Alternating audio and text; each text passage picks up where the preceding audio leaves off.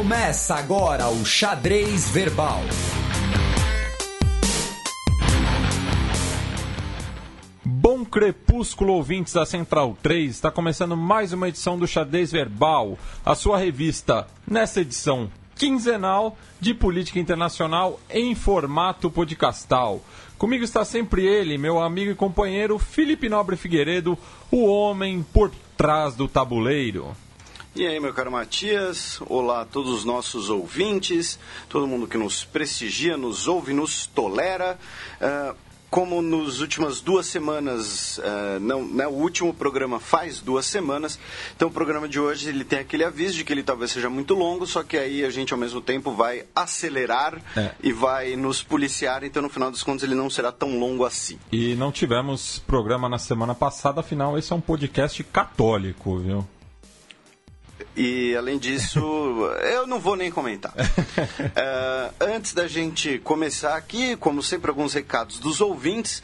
A Mariana Clara uh, disse que o trânsito de Floripa é realmente um inferno e que os Estados Unidos não estão bloqueando o mecanismo de solução da contro de controvérsias do MC, apenas a escolha dos membros de órgão de apelação. Uh, então, caso tenha né, ficado dúbio, e a, a gente até mencionou isso alguns programas atrás, mas como no último programa a gente, eu falei apenas que os Estados Unidos está bloque, bloqueando a OMC, uh, ah, é bom aí o esclarecimento da nossa Maria Clara. E assim como a Maria Clara, diversos ouvintes, ou manezinhos, ou catarinenses, ou que já moraram na capital de Santa Catarina, eh, também eh, corroboraram né, com a minha opinião do trânsito eh, da antiga Desterro. É, muitos me corrigiram, falaram que tem duas pontes, só que uma vai e outra volta. Então, na prática, é uma.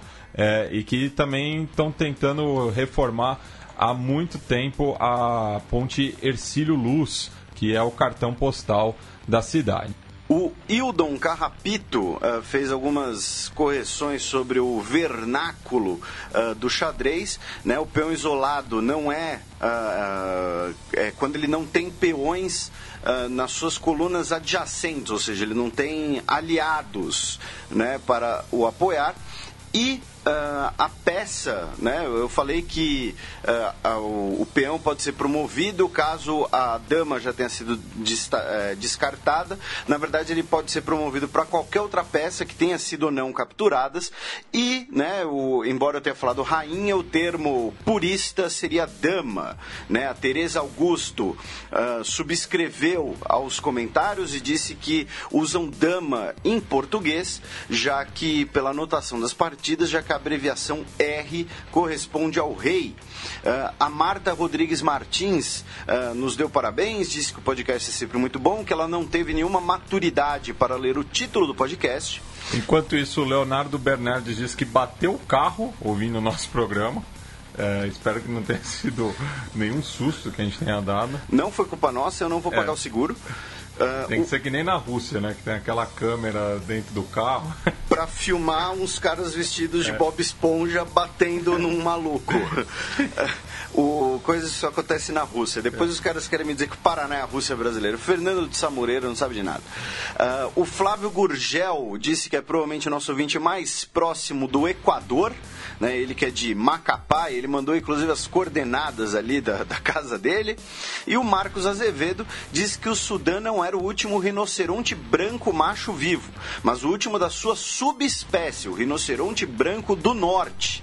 Uh, disse que felizmente uh, os restantes, uh, os rinocerontes brancos do sul, ainda são mais abundantes, ainda é um triste marco. E porém eu sou a favor de, de acabar essa divisão entre os rinocerontes entre sul e norte, são todos rinocerontes brancos, entendeu? Vamos diminuir essas barreiras entre nós. Senão vai, daqui a pouco aparece o rinoceronte do, no, do oeste, do leste. É, o, o da diagonal. É. Mas então tá aí, todo, são é, rinoceronte lives matters. e, e é isso, um abraço aí todo mundo, como eu disse, que nos ouve, nos prestigia, nos divulga, nos tolera. E mandar um abraço pro Alex Viana, cuja esposa, que trabalhou na Oxfam, foi uma das delatoras do, dos casos de abuso cometidos pela comissão. E ela, ele contou que ela está super feliz porque agora, além dele, dele estar informado sobre é, esse jogo de xadrez que é a política internacional, ele vai empolgado lavar a louça enquanto nos escuta. É, e, e, é isso, viu? No, no, tem que dividir todas as tarefas domésticas, viu? No, marido não ajuda, marido trabalha junto. É, bueno, sem mais delongas, vamos passar para o primeiro bloco do Giro de Notícias. Giro de Notícias. Notícia da antepenúltima sexta-feira, dia 23 de março. Partido de Berlusconi rompe com coalizão vencedora na Itália. A gente, no programa que a gente repassou né, os resultados das eleições italianas, que nós comentamos do, do fato de que a Liga Nord ela tinha a maioria como coalizão, como partido não.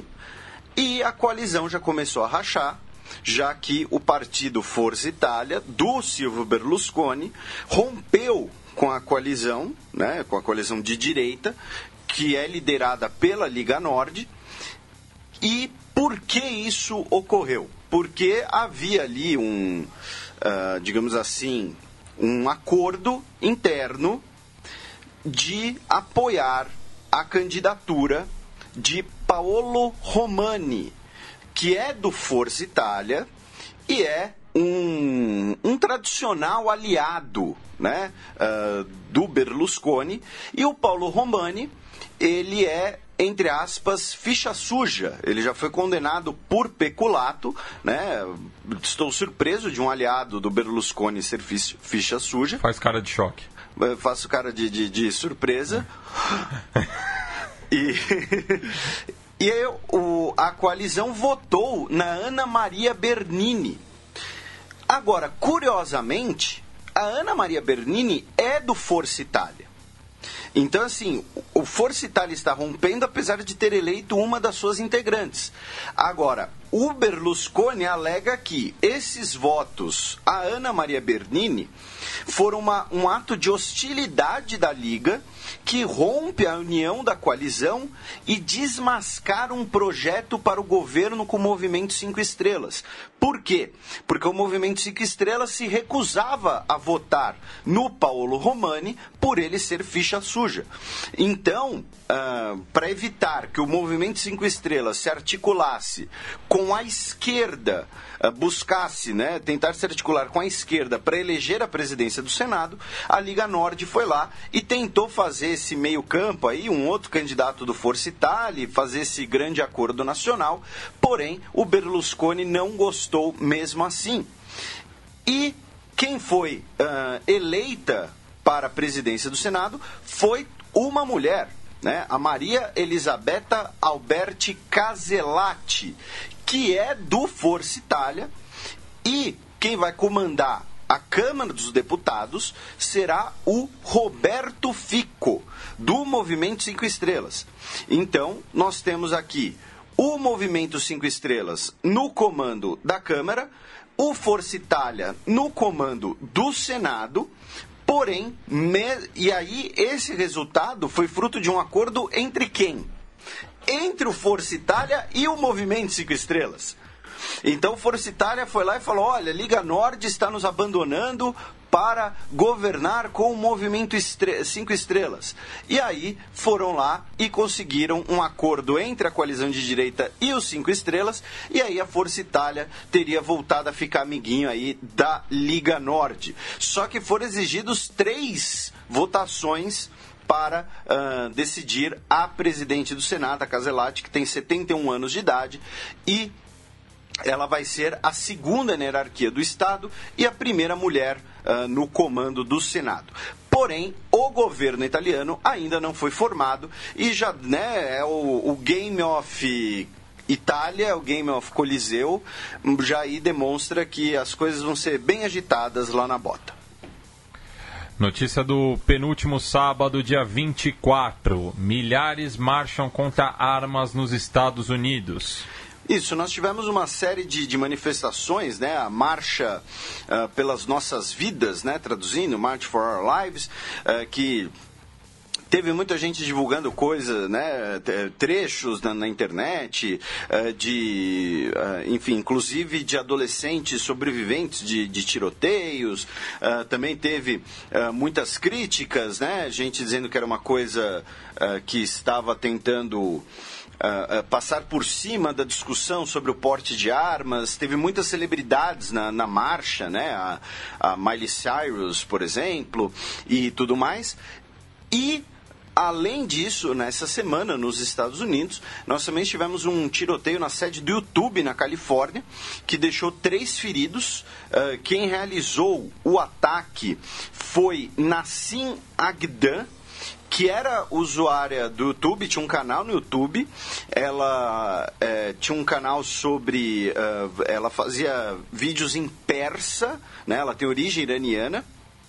E uh, ela teve os seus cinco canais uh, desmonetizados por graves violações das políticas do YouTube e ela disse que uh, seria um protesto ali contra ela perdendo dinheiro, contra ela não ter uh, seu trabalho reconhecido. Ela dizendo que um canal só cresce no YouTube se o YouTube quiser. Ela publicou conteúdos em farsi turco e inglês e aí ela foi lá, realizou né, o, o ataque e depois uh, se matou. Né? Uh, e ela, além do, do, dos canais em diversos idiomas, é, o, o, canal dela seria sobre veganismo, alguma coisa assim. É, não, não, não entendi direito a, a, a pegada né, do, do, trabalho dela. E um dos posts que ela deixou é, foi que minha renda por 300 mil visualizações é 10 centavos de dólar. Não há oportunidade de crescimento no YouTube. Uh, enfim, eles, você só cresce somente se quiser e tudo mais. Enfim, o fato fato é, nós tivemos aí uh, três pessoas feridas na sede do YouTube. E ainda na, nos Estados Unidos, faleceu essa semana a Linda Brown, aos 76 anos. Ela que foi muito marcante porque o, o caso dela foi o caso que, uh, no Kansas, acabou com a segregação nas escolas. Né? O seu pai uh, entrou uh, na justiça contra a Secretaria de Educação da cidade de Topeka, né, o, o caso Brown versus Board of Education. Capital do Kansas, onde minha mãe estudou no West Topeka, West Topeka High School. É, não fazia a mínima é. ideia disso, é. falando sério. E uh, ela faleceu essa semana, aí, aos 76 anos. Ela que se tornou um símbolo dessa questão da segregação racial. Uh, por conta aí do, de quando ela tinha 9 anos de idade. Notícia do penúltimo domingo, dia 25. Ex-presidente da Catalunha, Carles Puigdemont, é detido na Alemanha.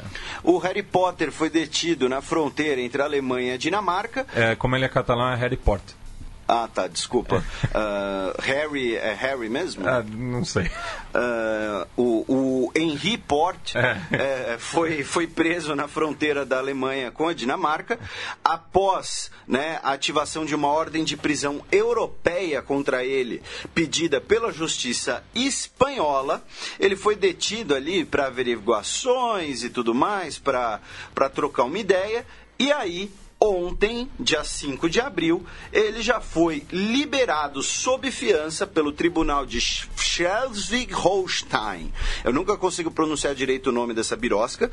É, são os ducados que a, a, Prússia conquistou a Dinamarca, é, aliada da, da Áustria, né, na Segunda Guerra dos Ducados. Porém, aí ele recebeu liberdade condicional depois de pagar uma fiança de 75 mil euros, o que dá mais ou menos aí 300 mil mil reais. E, segundo o tribunal, a imputação por rebelião é inadmissível, já que ela não está prevista no Código Penal alemão.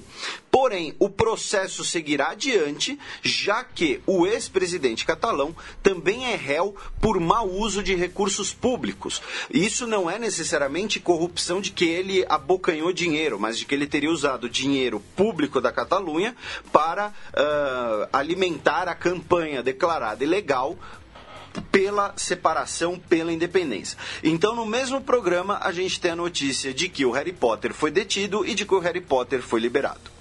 Isso porque ficamos uma semana sem gravar, deu, deu tempo. Bem, passemos para Última notícia desse primeiro bloco, é, na quarta-feira da semana passada, dia 28.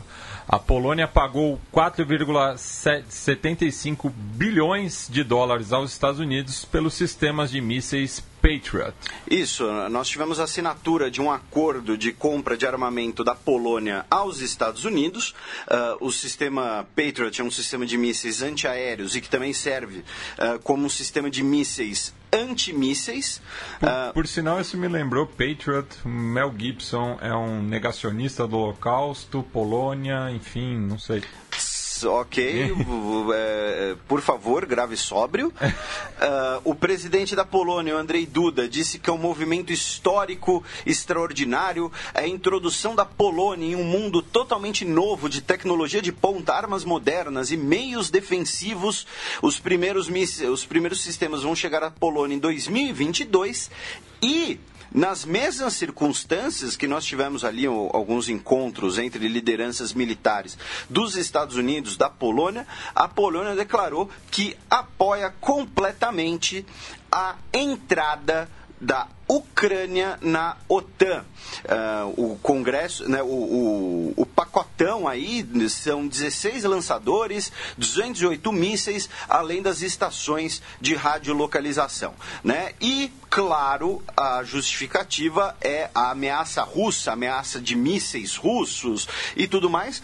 Porém, curiosamente, é bom lembrar que a gente comentou aqui no programa no ano passado, ou talvez já final do ano retrasado, não sei, já vai fazer três anos de programa que a Rússia instalou mísseis em Kaliningrado, que é um enclave russo dentro da Polônia, antiga capital da Prússia de Königsberg, uh, com um sistema de mísseis, o Ixander, que é batizado em homenagem ao Alexandre o Grande, que seria inclusive, entre aspas, ilegal pelos acordos internacionais, já que ele é um, acordo, já que ele é um míssil de médio alcance, que a velocidade de lançamento dele, ele vai chegar de Kaliningrado em Varsóvia antes dos caras poderem, sei lá, uh, uh, tirar o pé da cama. Então não sei se vai adiantar tanta coisa assim, mas está aí quase 5 bilhões de doletas no acordo. Bem, passemos agora para a coluna aberta, na qual o Felipe fará um giro pelo Oriente Médio.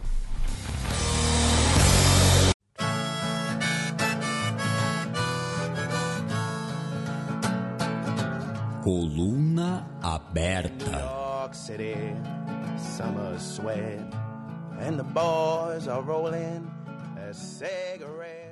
Bem, as últimas duas semanas foram pesadas no mundo inteiro e, claro, né, o Oriente Médio não ficaria de fora disso.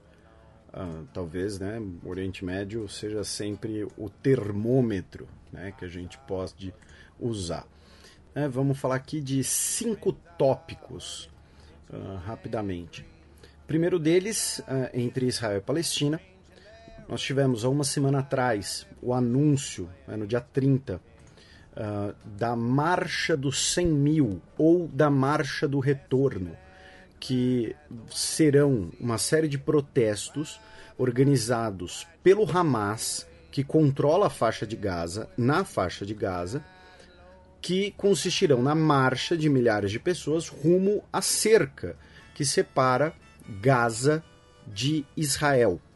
Para o Hamas e a comunidade palestina, agora esses protestos serão virão até o dia 14 de maio, que marcam, marcarão, melhor dizendo, né, os 70 anos da Nakba, né, que é a palavra para tragédia, que é quando 700 mil árabes foram expulsos uh, de suas terras durante a Guerra de Independência de Israel. Ao mesmo tempo, Israel celebrará 70 anos da sua independência. Né? Esse talvez seja o grande exemplo né, do, do choque de narrativas que ocorre entre israelenses e palestinos. Né? Uh, quando os, as mesmas datas são descritas de forma completamente diferentes por cada um dos lados. Para os israelenses é uma data festiva, né, uma data de independência.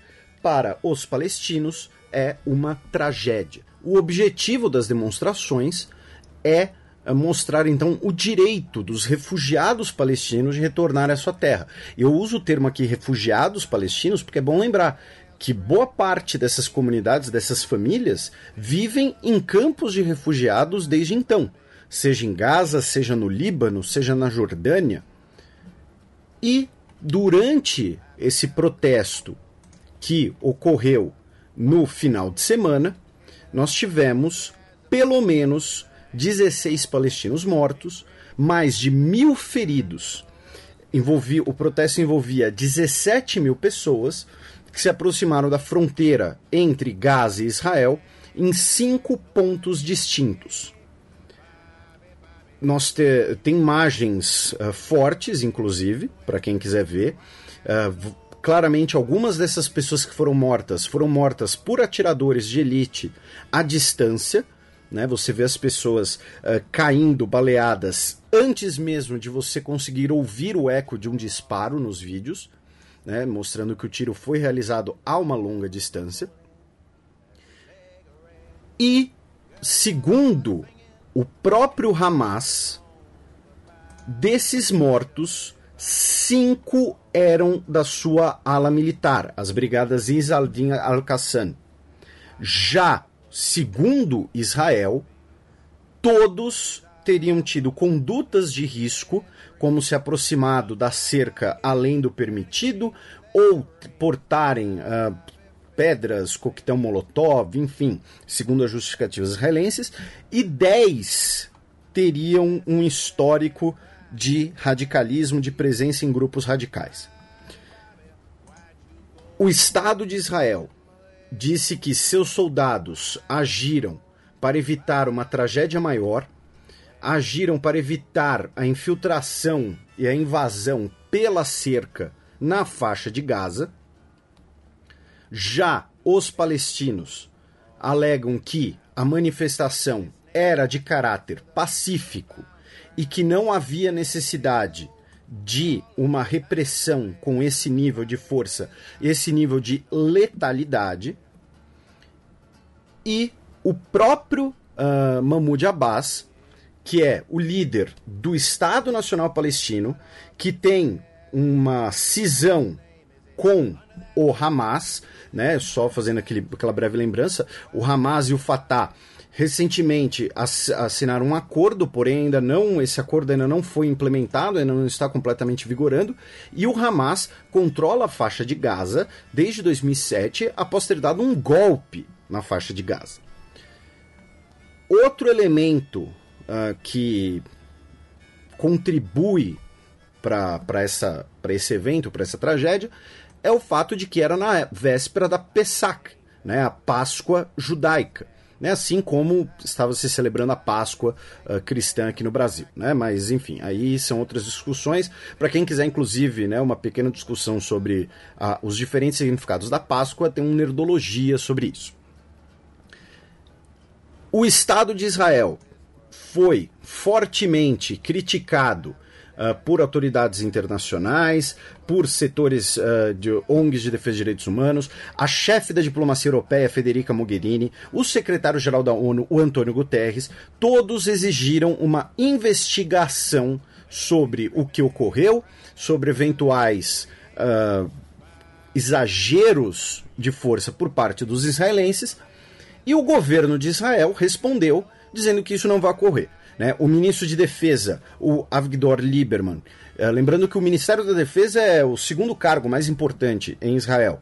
Ele disse, abro aspas, soldados israelenses fizeram o que era necessário. Acho que eles merecem uma medalha. Uma possível investigação sobre o incidente não acontecerá. E o Netanyahu, primeiro-ministro, disse que Israel agiu de maneira firme e com determinação para proteger sua soberania e a segurança de seus cidadãos e deu parabéns aos soldados israelenses. Um dos fatores que talvez explique essa marcha, além do aniversário de 70 anos, uma data redonda, todo o simbolismo, é que a situação na faixa de Gaza ela está cada vez mais calamitosa. Tá? Aí aqui a gente já está falando de questões socioeconômicas. Hoje, nós temos um desemprego altíssimo na faixa de Gaza, pois existe pouca atividade econômica devido ao bloqueio. E, além disso, a faixa de Gaza sofre com abastecimento energético de água. Então, isso também contribui tanto para o, o, a situação da vida cotidiana das pessoas, como para a própria atividade econômica. Então, Gaza, a situação em Gaza, caso não seja uh, negociada, remediada muito em breve, é literalmente um, é uma panela de pressão. Tá? So, falando até nos aspectos socioeconômicos internos. E talvez os nossos ouvintes se lembrem, alguns anos atrás, uma flotilha de levando Uh, suprimentos médicos, segundo os organizadores da flotilha, levando armamento contrabandeado, segundo as autoridades israelenses, iria, uh, estava se dirigindo a Gaza quando nós tivemos um incidente, tivemos mortes, uh, navios foram abordados, e aqueles navios tinham apoio turco. A Turquia, o governo turco, é um, é um governo que tem uma certa proximidade com o Hamas, pelo fato do Hamas ser um antigo afiliado da Irmandade Muçulmana. O... E aqui eu estou falando do Hamas como um grupo político, tá? não necessariamente uh, do seu braço armado, do seu, do, do seu braço terrorista. E por que eu estou fazendo esse preâmbulo? Porque o Erdogan, né, o nosso querido Erdogan, presidente da Turquia, disse que foi um ataque desumano, que ninguém no mundo gosta da aprova a postura do Estado de Israel, que o governo de Israel atual é um terrorista, é um governo terrorista, que o Netanyahu é terrorista fraco e patético, tá? São palavras do Erdogan, tá? Isso não é, não, não, não sou eu usando alguma licença poética, alguma coisa assim. Disse que o Netanyahu é um ocupante e o que os israelenses fizeram em relação aos palestinos está gravado na história e nunca esqueceremos disso. Já o Netanyahu disse que não uh, precisa de lições de moral por parte da Turquia, que o exército israelense é o exército mais moral do mundo e que Erdogan não está acostumado a ser respondido, mas precisa se acostumar. Ocupa o norte do Chipre, intervém na região curda, mata a população civil, civil em Afrin, então não vai nos dar lições uh, de moral. Isso na página do Facebook, do, na página oficial, tá? Do, do Netanyahu no Facebook. Então, tudo indica que nas próximas semanas essa tensão vai aumentar. Lembrando que também em maio está marcada a transferência da embaixada dos Estados Unidos em Israel como parte das celebrações da independência. Então não se trata, né, não, não, não se trata de um episódio isolado. Certamente mais episódios assim ocorrerão, infelizmente. E além disso, o governo israelense anunciou na terça-feira, dia 3, terça-feira dessa semana, né? Bom frisar, já que né, são duas semanas aí esse, uh, esse programa cobrindo, que uh, não iria, que voltava atrás em um possível acordo que teoricamente havia sido acordado entre o governo de Israel, a ONU, a Alemanha e a Itália, para que aqueles imigrantes africanos que estão em Israel, que já comentamos alguns programas atrás, metade deles fosse enviado para outros países ocidentais e a outra metade ficasse provisoriamente em território israelense. Isso foi anunciado pelo governo de Israel, gerou um climão, pois uh, o governo italiano negou uh, que esse acordo já estivesse uh, finalizado. O, o ministro de Relações Exteriores alemão também desconversou. O Netanyahu sofreu muita pressão do partido dos judeus ortodoxos, né, o partido conservador, mais conservador do cenário político israelense, que é uma importante base da sua coalizão. E aí ele disse que voltava atrás, porém ainda não foi declarado se o plano original de deportação em massa de Israel, que a gente comentou uh, tempos atrás, ele volta a vigorar ou se vai, se vão elaborar alguma coisa nova, tá? mas em relação a Israel, esse possível acordo ele nem foi minimamente para frente. Saindo agora de Israel, indo para a Síria. Né, nós tivemos uh, do, três notícias principais em relação à Síria. Uma delas, muitos de vocês devem ter visto, que as tropas, uh, as tropas, os grupos rebeldes que estavam em Gulta Oriental, aceitaram, em termos do exército sírio, e se retiraram da cidade em ônibus rumo à cidade de Jarablus, que fica na fronteira entre a Síria e a Turquia e é controlada pelos rebeldes. Uh, segundo a Associated Press, pelo menos 44, 40, 448 rebeldes e suas famílias foram uh, mobilizados, uh, foram retirados da cidade e o exército sírio voltou a ter quase total controle, apenas estaria fazendo operações ali de uh, mop-up, né, de limpeza, digamos assim, de focos de grupos extremistas que não aceitaram se render e não aceitaram negociar. Além disso, o presidente do Irã, o Hassan Rouhani, disse que os Estados Unidos que financia e fornece equipamentos para os grupos né, terroristas como o próprio Daesh e a Frente al-Nusra, como uma forma de projetar seus interesses na região. Uh, ele fez essa acusação né, bem direta, né? Uh, lembrando que o Daesh ainda controla algumas pequenas porções de território na Síria, e ele fez essa declaração em Ankara, onde ele se capital da Turquia, onde ele se encontrou com o Erdogan e o Putin. A gente vai falar um pouquinho mais disso uh, no próximo tópico. E além disso, o Trump ele disse uh, num evento, né, num, num, num, num discurso, né, num comício, talvez seja o termo, né, em Ohio, na semana retrasada, né, a semana que teve a Sexta-feira Santa, que por isso que não teve programa, dizendo que logo o Daesh estará derrotado e que então os Estados Unidos sairão very soon, é, muito em breve, da Síria. E aí, pouco tempo depois, a Casa Branca negou planos para uma retirada em breve. O Trump teria sido, segundo a BBC, persuadido pelos comandantes militares a não retirar as tropas dos Estados Unidos ainda num prazo tão curto. Atualmente temos cerca de 2 mil soldados dos Estados Unidos em território sírio, no chão, né, mais apoio aéreo e apoio de, de mísseis lançados de navios e tudo mais. E uh, desses 2 mil, esses 2 mil estão principalmente né, nos territórios controlados pelas milícias curdas. E a presença dos Estados Unidos na, na Síria, ela talvez seja um, hoje a, o principal fator de amálgama entre Turquia e Irã.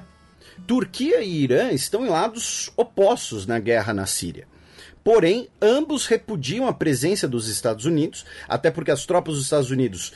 O, o Irã repudia por ver como uma interferência, uh, uma interferência da, da, do que é, pelo menos na retórica, né, seu seu principal inimigo no Ocidente e uma ameaça aos seus interesses, e a Turquia reprova, porque, embora sejam países da OTAN, né, as tropas dos Estados Unidos ajudam os curdos, né, que são os grandes adversários da Turquia.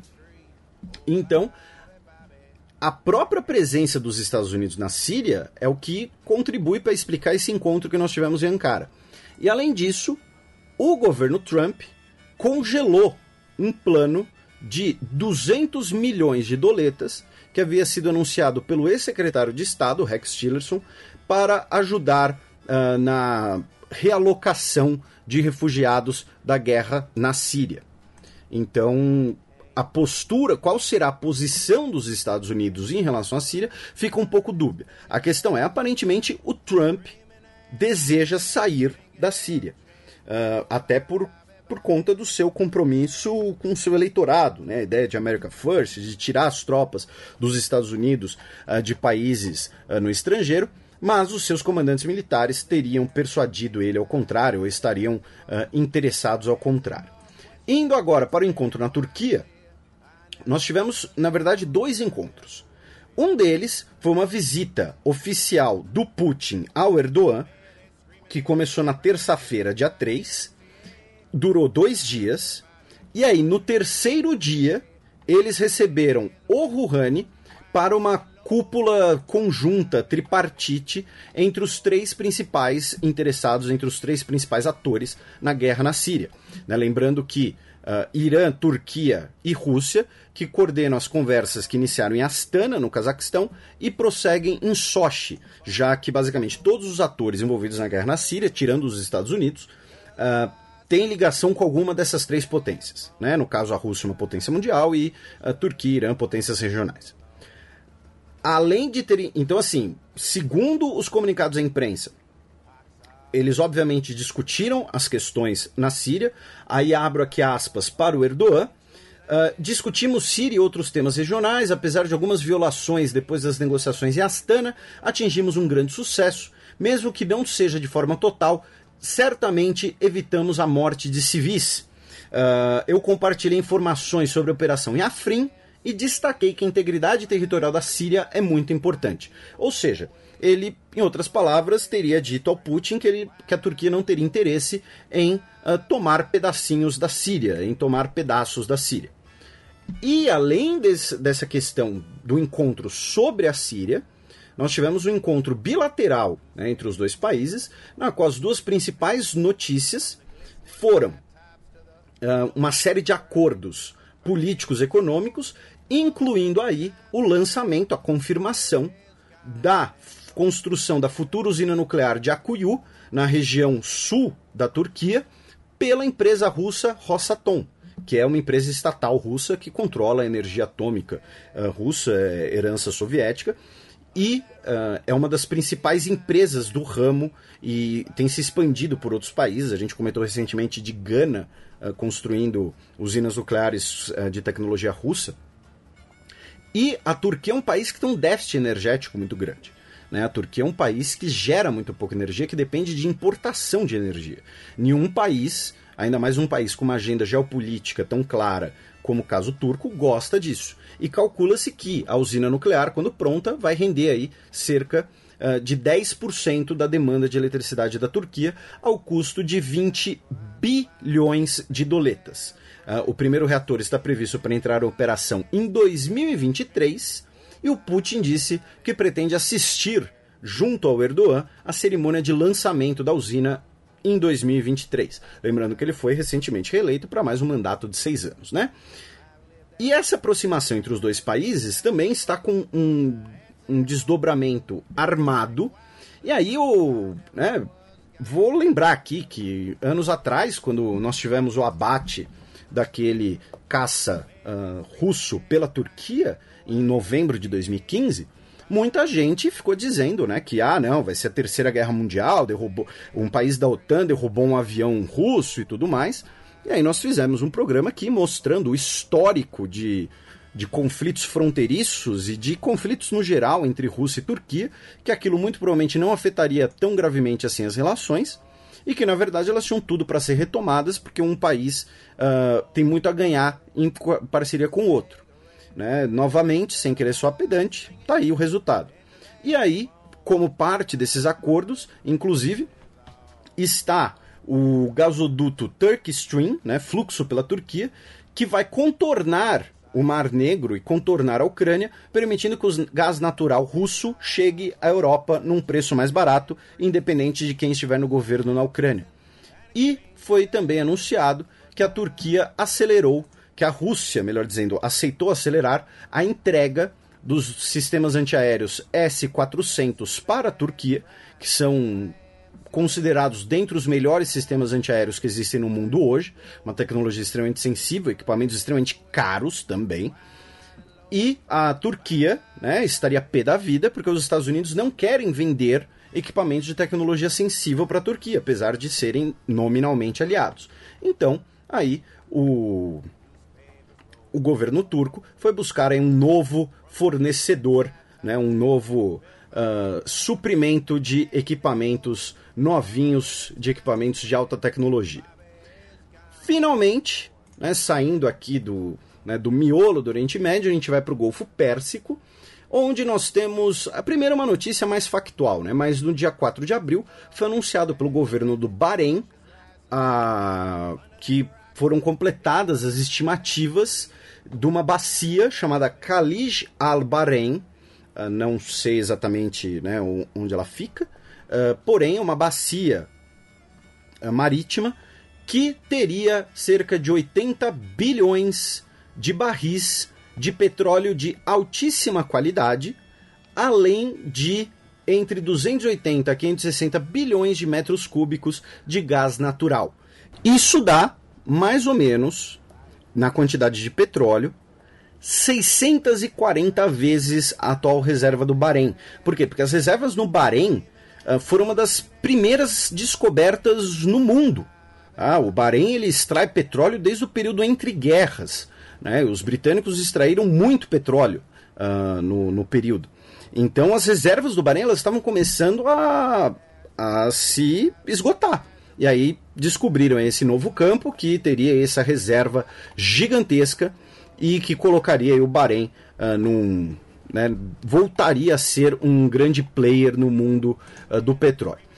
Ainda no Golfo Pérsico, né, o MBS, o Mohammed bin Salman, né, o príncipe herdeiro do trono saudita e que de fato já manda na Arábia Saudita, ele continua aí a sua, suas turnês né, de, de relações públicas, de melhorar a imagem do reino saudita, do reino absolutista, uh, financiador do extremismo saudita.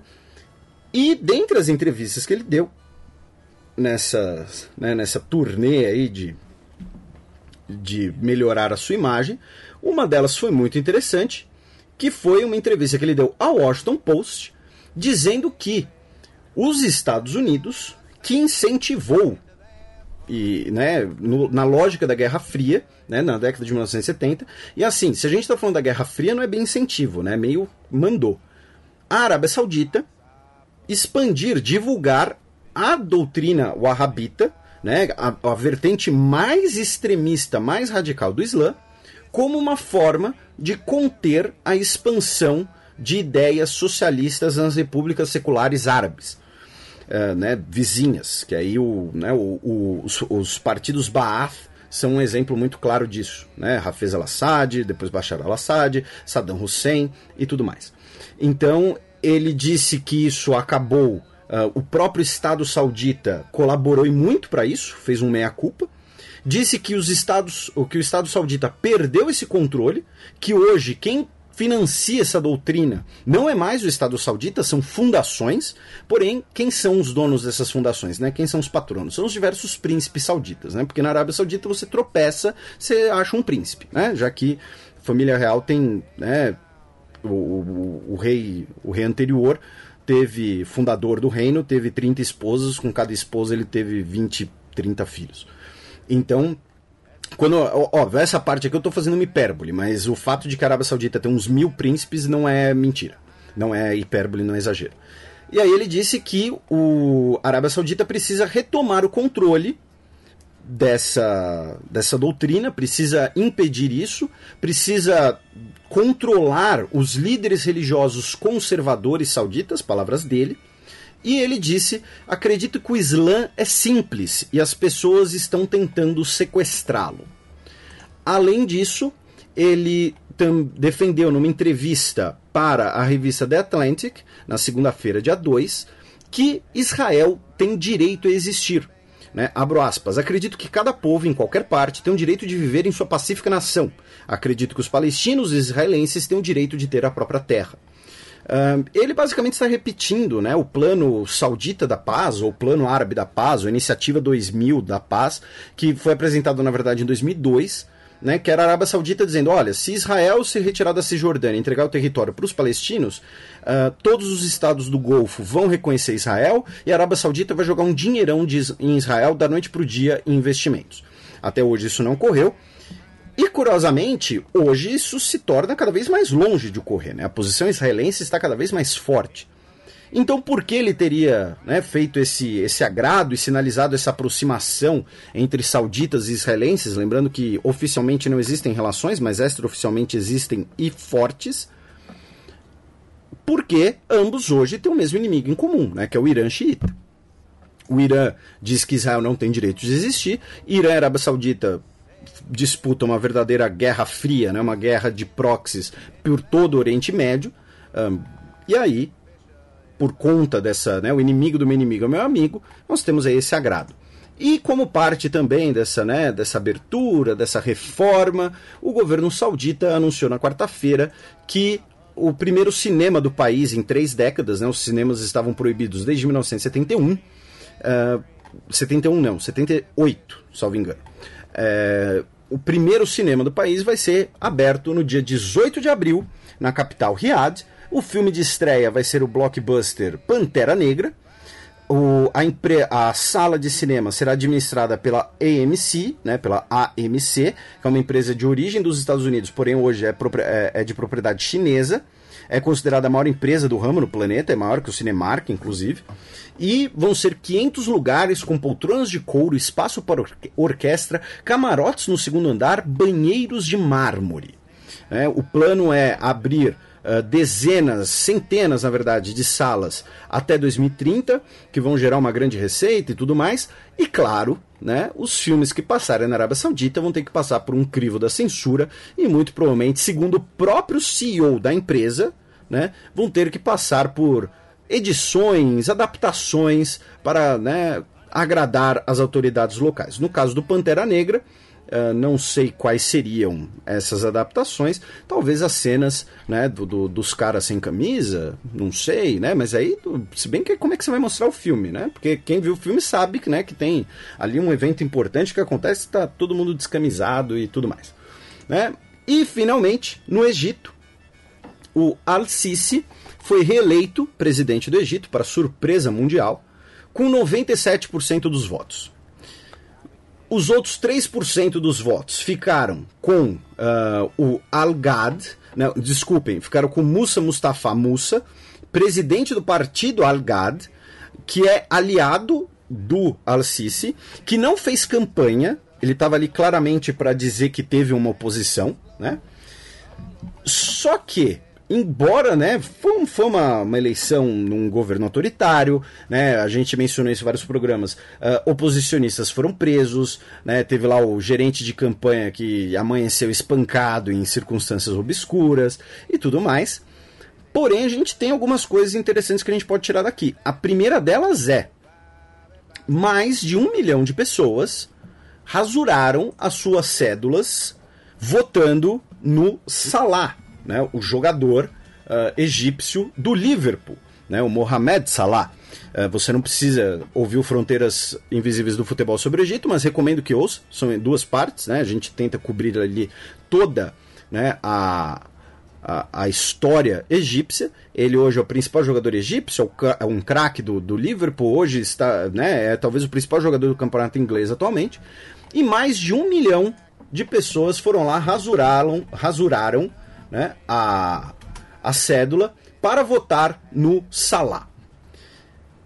A outra coisa é que é o seguinte: o Al-Sisi ele teve 97% dos votos, porém apenas 41% do eleitorado compareceu. Então, no fundo, ele teve cerca de 21 milhões de votos de um eleitorado de quase 60 milhões. Então ele teve mais ou menos um terço dos votos.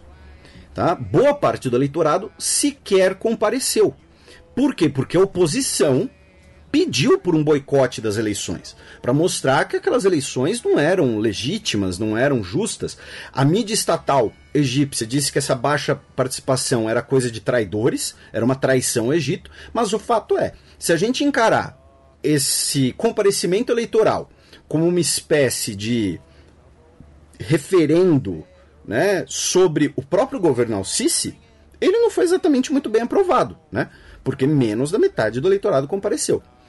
Então, não que, né, não que aqui na América Latina a gente possa falar coisas muito diferentes, né? Mas nesse caso é bastante curioso, né? Diz bastante o fato de que o segundo candidato mais votado não era sequer candidato, é o Mohamed Salah, né? Então, esse foi aqui nosso breve giro pelo Oriente Médio, breve nada, né? Meia hora aí de, de Oriente Médio ou de falatório aqui. Mas então, vamos seguir o programa aí. Chama aí, Matias. Passemos agora para as efemérides quinzenais. Why'd you go away? His mother is whispering wide and low. Bobby, Bobby, where did you go? A semana na história.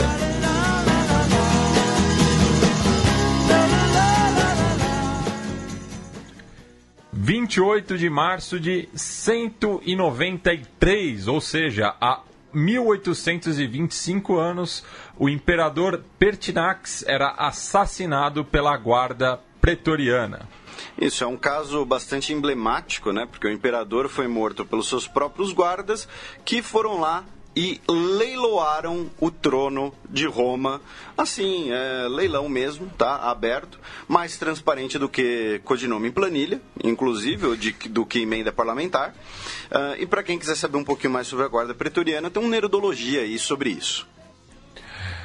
Agora vamos avançar aí quase dois mil anos adiante, já que no dia 25 de março de 1838, ou seja, há 180 anos atrás, eram ministradas as primeiras aulas no Imperial Colégio de Dom Pedro II, o, o, popular Pedrão. Isso, que é um colégio que está na Constituição, inclusive, né, como âmbito, esfera federal. É um colégio muito tradicional lá no Rio de Janeiro. E tenho certeza que temos ouvintes que ou estudam lá ou são ingressos de lá. Então tá aí um abraço a todos os nossos ouvintes do Colégio Dom Pedro II do Rio de Janeiro. Um abraço a todos os nossos ouvintes do Rio de Janeiro. Um abraço a todos os nossos ouvintes. 1 de abril de 1918. Não é mentira. Há exatos 100 anos era criada a Real Força Aérea Inglesa, a RAF ela que é a Força Aérea, uma arma como arma independente mais antiga do mundo, foi a primeira centenária aí no, nos momentos finais da Primeira Guerra Mundial. Anteriormente, os, uh, os serviços aéreos faziam parte ou do Exército ou da Marinha, de ambos, e a, a Real Força Aérea foi a primeira Força Aérea independente da história. Então tá aí, 100 anos desse marco. E o Churchill era um brilhante frasista, né? E o, a, a, principal referência dele, a REF, foi é, por conta né, da, das batalhas aéreas que teve no contexto da Segunda Guerra Mundial e que ele declarou né, que nunca muitos deveram tanto a tão poucos em referência aos pilotos da Força Aérea Britânica. 3 de abril de 1948, há 70 anos, o presidente Harry S. Truman assinava o Programa de Recuperação Europeia. O famosíssimo Plano Marshall, que tem esse nome por conta uh, do general que era secretário de Estado. Uh, lembrando que o nome de, uh, do Truman tinha um S no meio, não é que você quis dizer que ele tinha partes do seu corpo peludas, né? Harry S. mas ele, ele era o, o Eu Harry. não tinha me ligado. É, não, não, mas é que esse troca, né? O, o, fazer o quê, né? Era o nome dele, né? Mas, uh, então tá aí, né? Os 70 anos do Plano Marshall, né, assinados aí pelo presidente Harry S. Truman. 27 de março de 1968, há 50 anos, morria Yuri Gagarin. Isso, o Gagarin que morreu num, num acidente aéreo que até hoje le, levanta né, algumas suspeitas né, de... É, de, de, que teria sido ali, né? Tinham medo dele desertar, enfim, tinham medo, enfim, de, dele, enfim, tinham medo dele vender segredos tecnológicos. O fato é que ele morreu num acidente aéreo 50 anos atrás, ele que foi o primeiro homem no espaço, né, que disse que uh, né, a Terra é azul. Ah, e, e só para constar, antes que, que alguém pergunte, o nome do meio do Truman é S. Tá? Ele não tinha nome do meio. Porém, o, a, a, o caos. É que nem o do Homer era Jay. Isso, é. Então, quase isso. O caos é que é o seguinte: o, os uh, ele tinha a voz com nome que começava com a letra S, ele não tinha um nome do meio, em algum momento ele teve que assinar lá uma carta, alguma coisa assim, e ele tá com S ali no meio, porque é normal as pessoas terem um nome do meio nos Estados Unidos, né? Então o nome do meio é S, tá? É Harry S. Truman. É isso.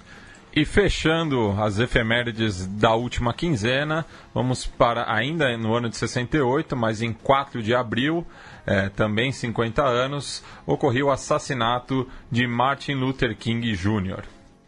Isso, infelizmente, né, ele foi uh, assassinado, né, também sobre sob circunstâncias jamais muito bem esclarecidas, né, assim como o Malcolm X, né, no, tam, ambos assassinados e ambos assassinados ali no auge da repressão aos movimentos negros nos Estados Unidos, né, envolvimento aí do FBI, uh, enfim, dissidências internas ao, aos movimentos uh, pelos direitos civis e, e pela representatividade da população negra nos Estados Unidos. Porém, essa é uma data muito importante Uh, na, na, história no geral, e, e especialmente para os Estados Unidos, porque o, o dia né, do, do, do seu uh, nascimento uh, na verdade fazem ali uma adaptação, né? O segundo, terceiro domingo de janeiro, alguma coisa assim, é o Martin Luther King Day, que é o, é o dia de, de uh, relembrar a história da população negra nos Estados Unidos, relembrar a escravidão, uh, relembrar a, a, as mazelas decorrentes da escravidão. Ele que era investigado pelo FBI por ser comunista, né? já que todo mundo que eu não gosto é comunista. Esse é o nome do livro, que é um best-seller até hoje. Bem, passemos agora para o match no qual eu e Felipe daremos um giro mais uma vez aqui pela nossa vizinhança.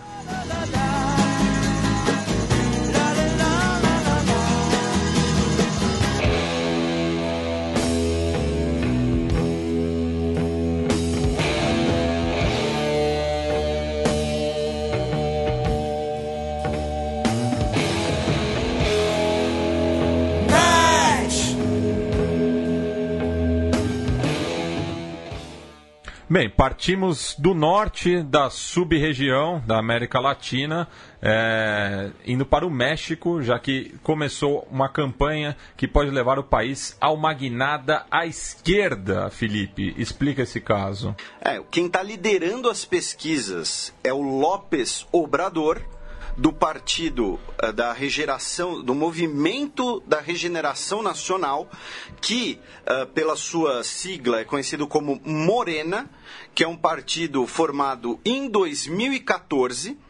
Ele é líder, o, o próprio Obrador, ele uh, foi candidato à presidência do México anteriormente pelo Revolução Democrática, o Partido da Revolução Democrática, o PRD, que é um partido de centro-esquerda, e ele está liderando as pesquisas com uma larga margem e uh, pode ser uma, uma notícia, uh, digamos assim, interessante. Por quê? Porque é bom lembrar que o México, basicamente, desde a década de 1930, ele é liderado pelo Partido Revolucionário Institucional, que inicialmente era um partido de centro-esquerda e se tornou o PMDB do México, né? se tornou ali o partido guarda-chuva, o partido fisiologista. Nos últimos, no, no, no, século, ali, década de 90, século 21, nós tivemos a ascensão do uh, Partido de Ação Nacional, né? o PAN, do Vicente Fox e tudo mais. E, uh... Não confundir com o Partido dos Aposentados da Nação, do Osmar Lins. e, uh, então, assim, o, o México durante. E, e, aí o PAN se enfraqueceu e o PRI voltou ao poder, né? O Penha Neto, atual presidente mexicano, é do PRI. Então pode ser aí uma, um, uma alternativa a esse cenário bipartidário no México.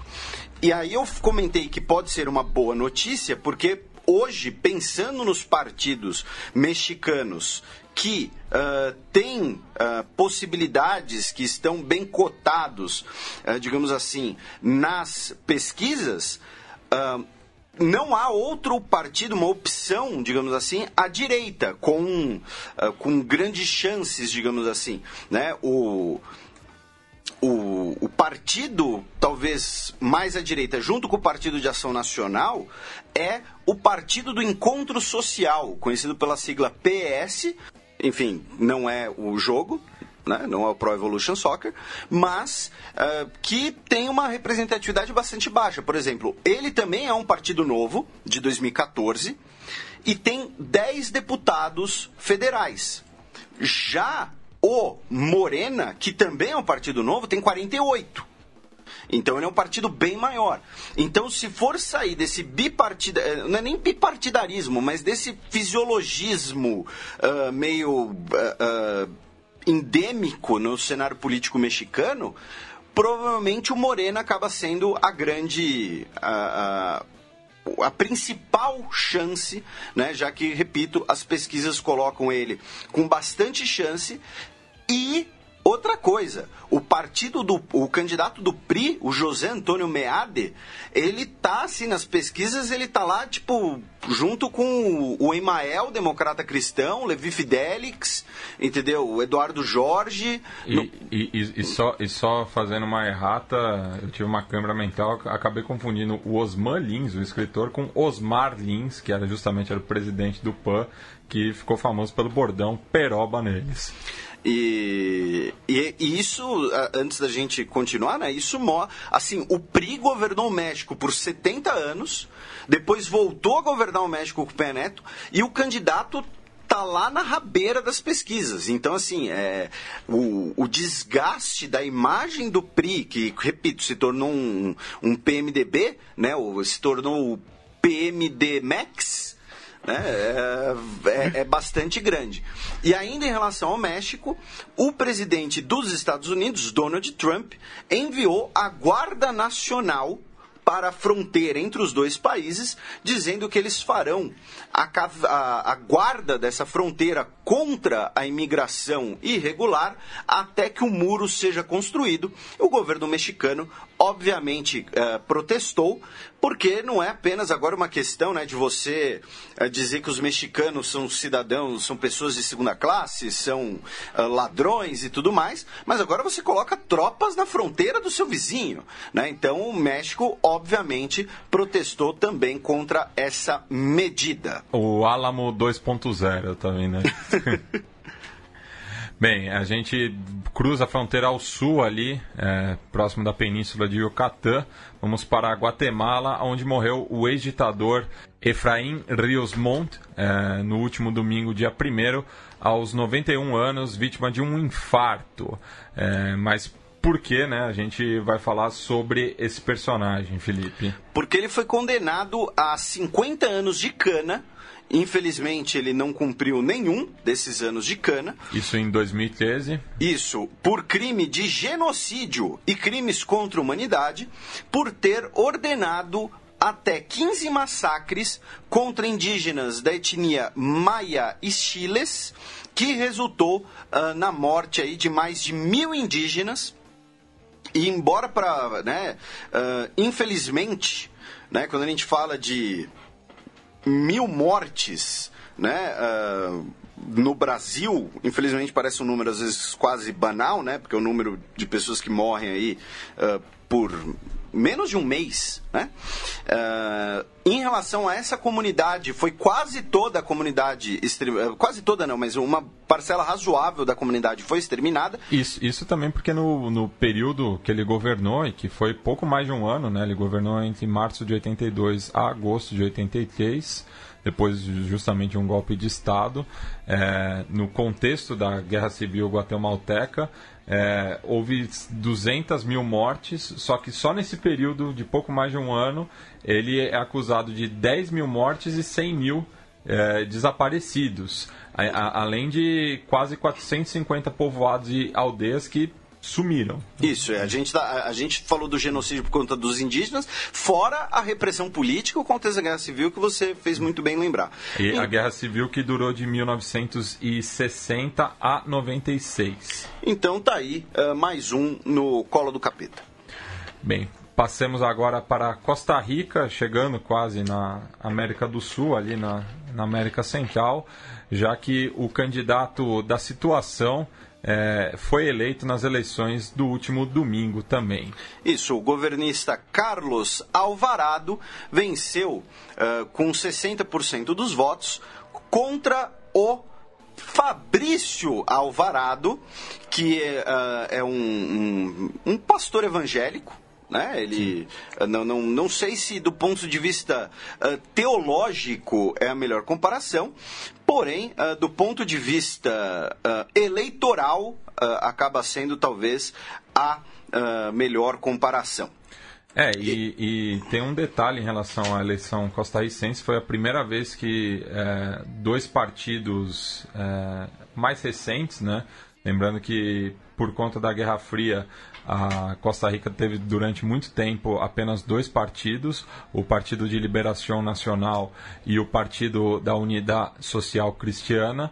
É, e recentemente apareceram novos partidos, inclusive o partido que está no governo, né, da Partido de Ação Cidadana, que é uma dissidência do PLN, do qual faz parte o Carlos Alvarado Quesada, que foi ministro é, de Desenvolvimento Humano e Inclusão Social e também posteriormente é, do trabalho e da segurança social é, no governo Luiz Guillermo Solis Rivera.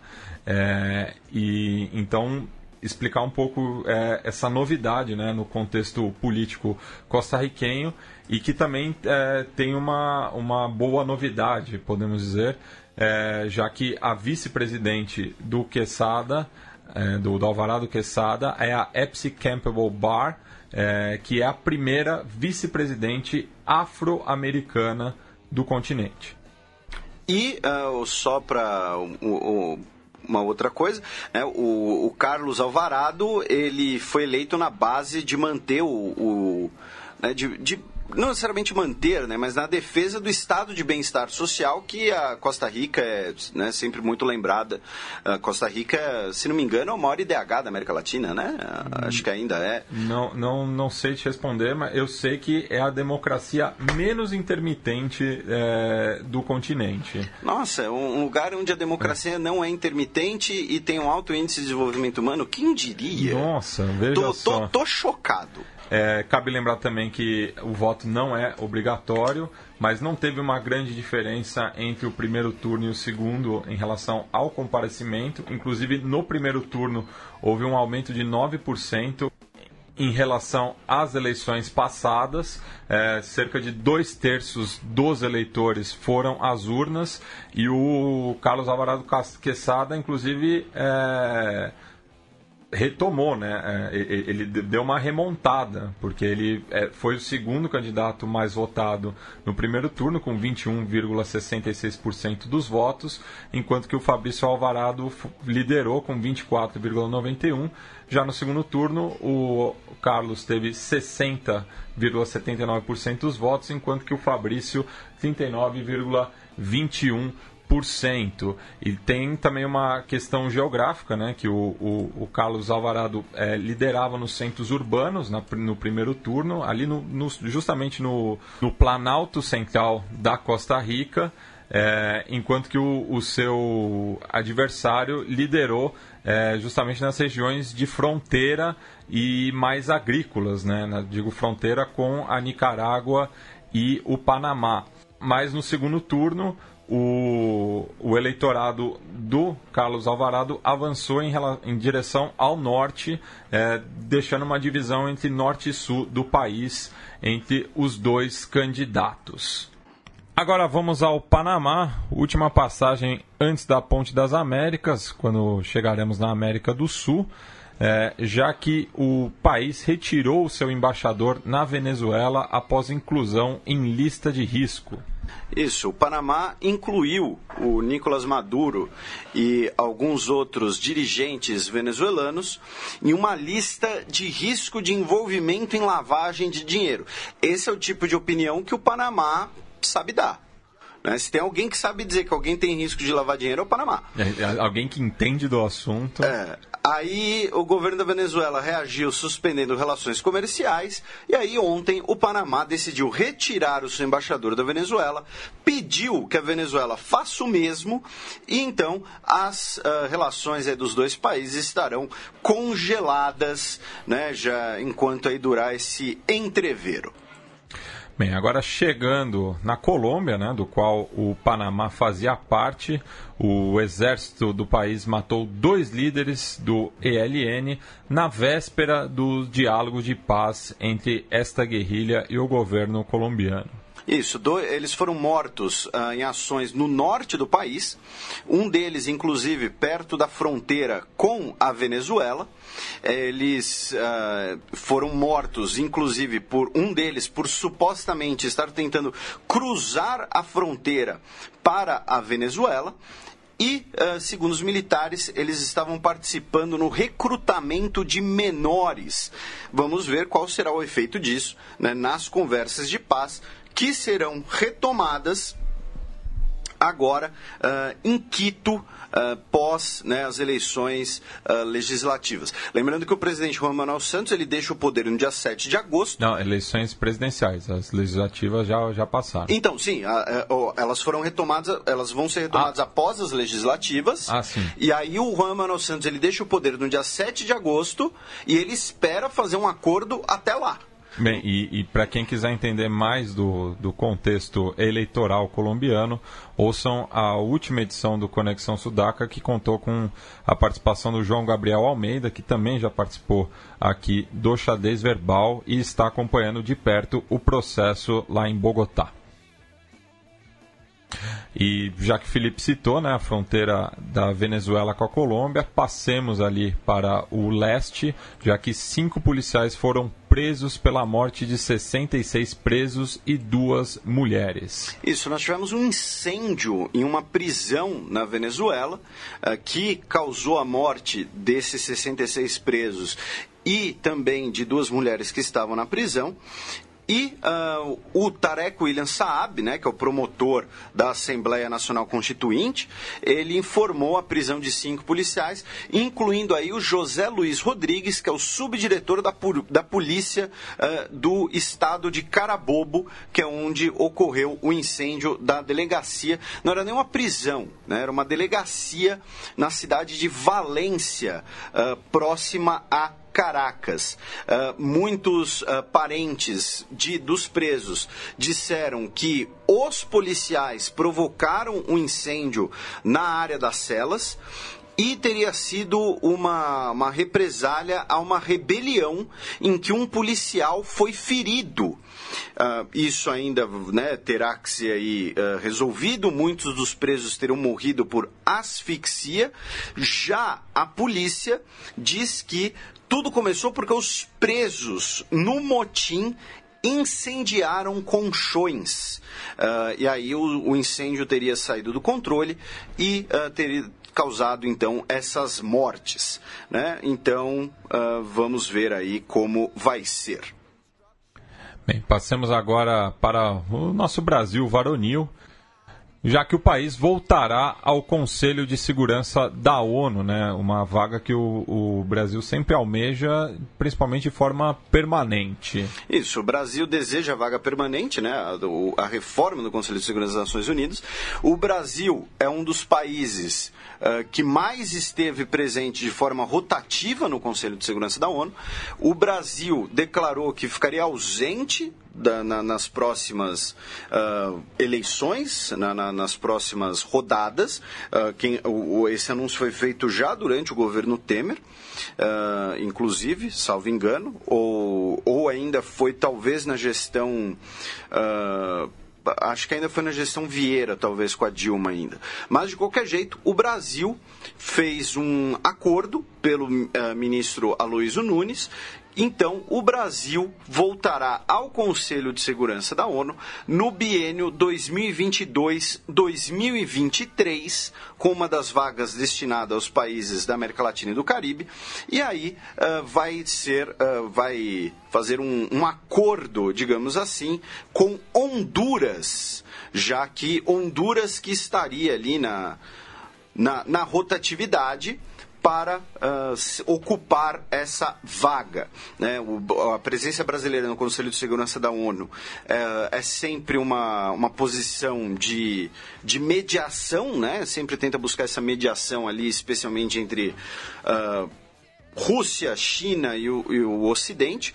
O Brasil esteve presente no Conselho de Segurança da ONU, por exemplo, quando tivemos a intervenção na Líbia, né, no qual o Brasil, junto com a Alemanha, votou contra a intervenção na Líbia.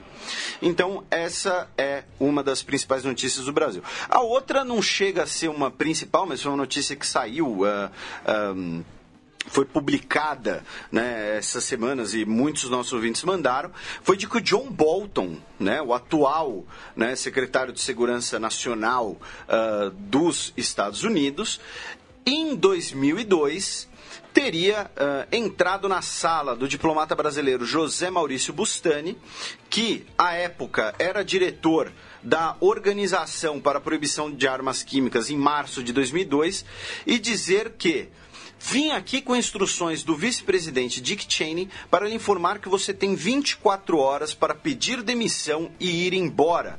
Por quê? Porque o diplomata brasileiro e a OPAC no geral dizia que, olha, o Iraque não tem armas de destruição em massa. O Iraque não tem meios de produzir uh, esse tipo, né, não tem um estoque desse armamento que justifique uma intervenção militar, que justifique uma invasão militar. E aí uh, o Bolton, né, disse, o Bolton foi lá e agiu como parte dos esforços do governo americano para criar a narrativa, ajudar a criar a narrativa, né, de que o Iraque não estava cumprindo, né, os os acordos internacionais, de que o Iraque seria ali um Estado pária e, e tudo mais, e os Estados Unidos precisariam então invadir o país. Para quem quiser uma matéria mais extensa sobre isso, tem de autoria da Patrícia Campos Melo, lá na Folha de São Paulo. E ainda sobre o Brasil, muitos dos nossos ouvintes vão comentar uh, sobre a repercussão internacional da prisão do ex-presidente Lula aqui no Brasil. O que acontece é, nós estamos gravando esse programa na sexta-feira, quando nós começamos a gravação, inclusive, ainda estava no prazo dado pelo Sérgio Moro para o Lula se, integrar, se entregar. Agora esse prazo já passou e aparentemente o Lula não se entregou. Então, assim, o assunto ainda está muito em aberto. A gente tem algumas declarações, é claro, né, de, de solidariedade, por exemplo, do, do Maduro, da Cristina Kirchner, mas ainda não ocorreu a prisão em si, para haver alguma repercussão uh, de estados nacionais. Então, muito provavelmente, esse assunto a gente vai conseguir abordar de forma mais completa e abrangente no programa da semana que vem, já que está tudo ocorrendo enquanto a gente grava. Né? Inclusive, a gente não sabe direito o que está ocorrendo, né? pode estar tá rolando, sei lá, um, uh, um, um, churrascão. Eu vi umas fotos que ter um churrasco em São Bernardo, tinha um pessoal com champanhe em Curitiba, uh, enfim, o, o Suplicy estava com o Lula tal, enfim, pode estar rolando um monte de coisa que a gente não sabe, então vai ter que ficar para a semana que vem.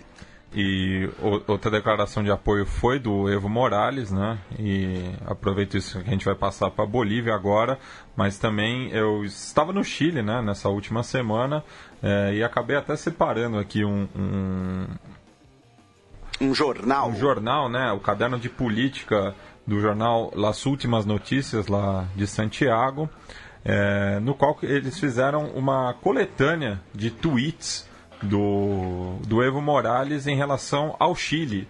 Né, já que a defesa chilena no, no, Tribunal de Haia diz que a Bolívia já não se comunica diplomaticamente com o país vizinho, faz tudo pelo Twitter. Então, é, isso, mais o Donald Trump, a gente está entrando na era da tweet-diplomacia, né, Felipe? Isso, é a, como é que a gente também falou? A tweetcracia? Tweetcracia, alguma coisa, enfim, assim. Mas de, de 2016 até março, o Evo Morales vem tweetando bastante sobre o Chile, é, muitas vezes dando umas cutucadas indiretas, né? E só no mês passado foram 124 vezes é, que o mandatário boliviano escreveu sobre o Chile. Mas o assunto na Bolívia é outro, né, Felipe? Já que um, um um ex-presidente boliviano é, foi responsabilizado por diversas mortes. Isso, um, um tribunal nos Estados Unidos condenou o ex-presidente boliviano Gonzalo Sánchez de Lozada pela morte de dezenas de manifestantes em 2003. O seu ministro da Defesa, Carlos Sanches, também foi responsabilizado.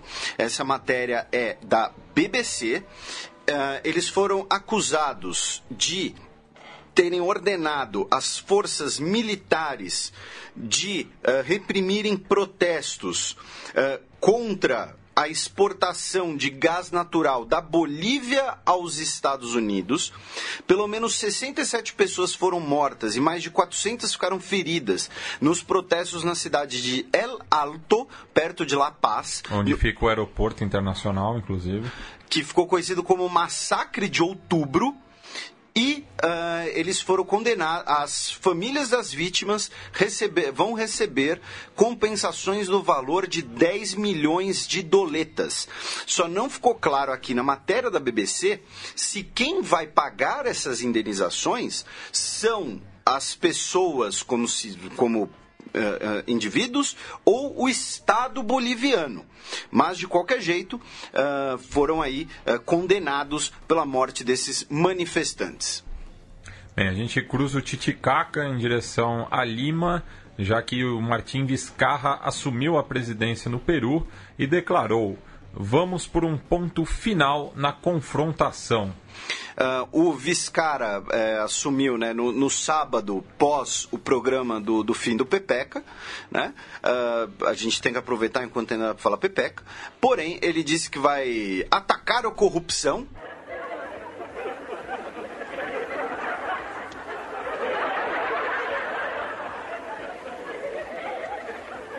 e ele assumiu o cargo também dizendo que vai defender a integridade física e moral do Estado, a independência das instituições democráticas e que agora é um momento de conciliação, é o ponto final da confrontação e juntos vamos caminhar com objetivos claros para o Peru e a educação será o pilar central da sua gestão. Enfim, um, um, deve ter algum gerador de discurso de político latino-americano né, uh, que resulta nisso daí.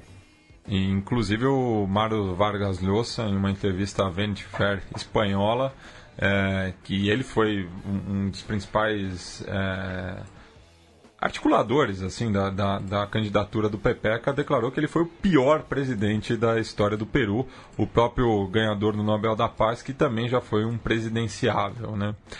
É, e falando em transição de poder, a gente vai para o Chile agora, já que a Bachelet conseguiu em última hora que a justiça investigasse 30 mil casos de torturados na ditadura. Isso é uma causa bastante particular para a ex-presidenta, já que o pai dela, que era um general da Força Aérea Chilena, inclusive foi torturado né, e morreu é, na cadeia, né, em decorrência de um infarto, justamente por conta da, das seguidas sessões de tortura. E no, no caso do chileno, né, o Chile uh, enfrenta de frente o seu passado. Né? Uh, e Uh, no caso, está, havia uma, uma regra de 2003 que colocaria uh, 30 mil casos uh, de torturados, os depoimentos de 30 mil casos de torturados, uh, sob sigilo por 50 anos. Porém, todavia, entretanto, mas o, o, governo Bachelet pediu ao Congresso a discussão de um projeto legislativo para revelar esses depoimentos. Isso foi enviado à Corte de Apelações de Santiago, que é dedicada a investigar violações de direitos humanos, e decidiu acatar o pedido de investigação dos 30 mil casos, e aí o sigilo vai ser resolvido pelo Instituto Nacional de Direitos Humanos, o órgão autônomo e independente do Poder Executivo, porém, uh, os casos serão investigados e talvez sejam até mesmo né, publicados e divulgados. Porém, o fato é, eles vão ser aí é, investigados. Então, foi aí no, nos momentos finais do governo Bachelet, do segundo governo Bachelet, que transferiu o poder ao segundo governo Pinheira. Bem, passamos agora para a Argentina, já que a pobreza no país caiu para 25,7%, ou seja, quase 5 pontos em um ano. O governo Macri celebrou os dados, uh, disse que foi né, uma queda de 5 pontos percentuais em relação ao ano de 2016, porém, o próprio governo Macri uh, disse que o, esses dados de pobreza muito provavelmente colocam o país no patamar que ele estava em 2012, já que nos últimos anos nós tivemos um aumento da pobreza no país devido à alta de, de insumos básicos e da, do preço da energia elétrica, uh, do preço do, do gás e, e tudo mais. Que eram subsidiados no governo anterior. Isso. E tem um outro problema que é o seguinte: o governo diz que muito provavelmente coloca esse dado perto de 2012, porque o, o último governo Kirchner não divulgava os dados de pesquisa socioeconômica do. Eu, eu, esqueci agora o nome do instituto, o INDEC, que é o IBGE da Argentina. Né? Uh, então, é, por isso que o próprio governo coloca. E ainda a Argentina sofre com a inflação que é um grande gerador de pobreza. Né? A inflação é um grande comedor de, uh, de, de, poder de compra, um grande comedor de meios de vida, porque a inflação você continua ganhando o mesmo dinheiro, só que seu dinheiro passa a valer menos, então você acaba uh, se ferrando para não usar outro termo. Então a pobreza na Argentina diminuiu, porém o problema da inflação continua e ela. Uh, teria, segundo, repito, o próprio governo argentino, é, retomado índices de 2012, que por sua vez não são sabidos direito, porque o governo não divulgava. Além disso, na Argentina, o ex-ministro, uh, justamente da Kirchner, Júlio De Vido, uh, se tornou o primeiro réu da, no, na Argentina em relação a Odebrecht, né? a província da prata do Odebrechtquistão, uh, ele é acusado de beneficiar a empreiteira brasileira na licitação de um gasoduto. Uh, ele, eh, nos anos de 2006 a 2008, o juiz Daniel Rafecas disse que há indícios suficientes para considerar que Devido e outros três altos funcionários beneficiaram a empreiteira então ele foi oficialmente indiciado, oficialmente acusado. A obra uh, teve um orçamento oficial de 2,3 bilhões de doletas, porém, cerca de 800 milhões de doletas, ou seja, um terço aí do valor, teria sido superfaturado uh, para desvios, uh, propinas, enfim, é, é, pagamento de, de funcionários e, e tudo mais. E um dos, um dos indícios desse favorecimento foi que a Odebrecht teve dois meses para fazer a sua proposta, enquanto a empresa argentina Benito Roggio teve cinco dias úteis. Assim, você fazer um plano de um gasoduto em cinco dias úteis é, é tipo é fazer uma linha no. Você pega um lápis, aí você olha, o gasoduto vai fazer isso aqui, ó, psh, e se faz um risco. Entendeu? Aí você desenha uns bonequinhos em volta de palitinho.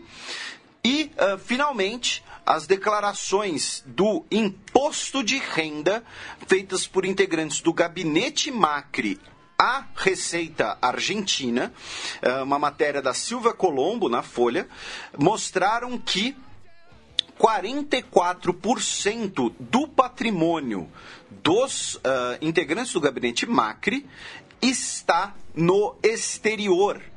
E isso é curioso, porque não que isso por si só uh, seja um, um, crime, um indício de irregularidades, né? embora né, estar no exterior é sempre, né, Panama Papers está aí. Mas a questão é, isso foi divulgado na mesma semana em que o Maurício Macri se encontrou uh, com é, empresários e, enfim, delegações de, de possíveis investidores, dizendo que a inflação argentina está sendo domada, a economia do seu país está prosperando, então vale a pena investir na Argentina.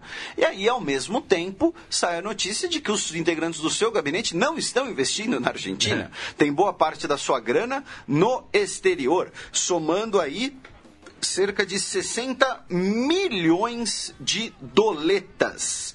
Claro, né, isso daí acaba sendo uma discussão muito mais política, né, do que, como disse, irregular, alguma coisa assim, é mais pela ironia, né, mas está aí uh, uma, algumas notícias da província do Prata do Odebrecht que estão.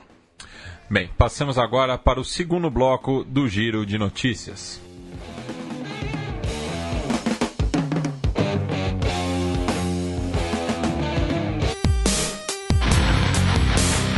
Giro de notícias. Notícia da última quarta-feira, dia 28. Prefeito renuncia para denunciar descaso do Estado francês com periferias. Isso, aqui a gente tem quatro notícias sobre a França. Uh, o Stéphane Gatignon era prefeito de Sèvres, na periferia de Paris, uh, desde 2001, e ele pediu demissão para dizer aí que a função exige muito entusiasmo e dedicação, porque uh, é a cidade de 50 mil habitantes é uma das cidades mais pobres da grande Paris, digamos assim. Entre 30 a 35% dos moradores vive abaixo da linha da pobreza. E ele diz: os governantes têm uma visão cada vez mais distante dos bairros e cidades populares. Esse mundo paralelo acomoda muita gente, mas isso não pode continuar.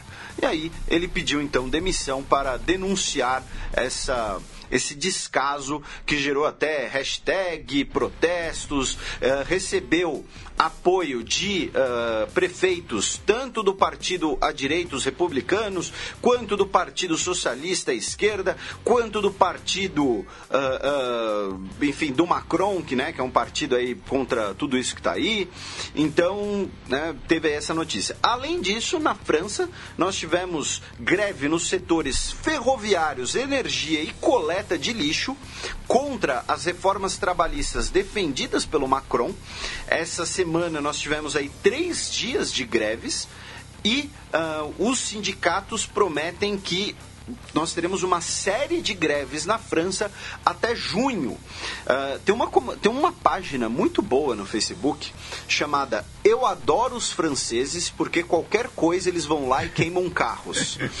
Então, assim, é muito provável que no futuro próximo nós teremos carros queimados na França. É, e, e tinha, tinha uma pichação no prédio de história com um carro queimado escrito Paris 2005.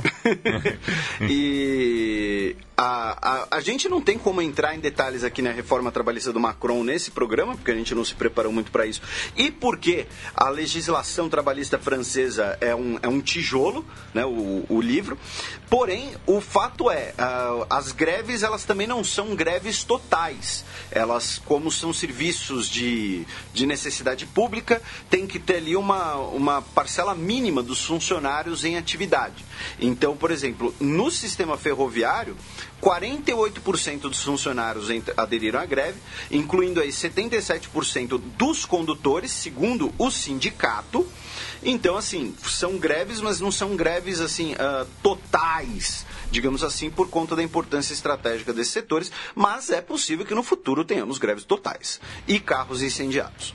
Né? Uh, outro projeto discutido na França foi apresentado pelo primeiro-ministro, o Edouard Philippe, Philippe com I, porque a grafia é correta. Uh, Mas com PH. Sim, no caso dele PH porque ele é francês. É. Né?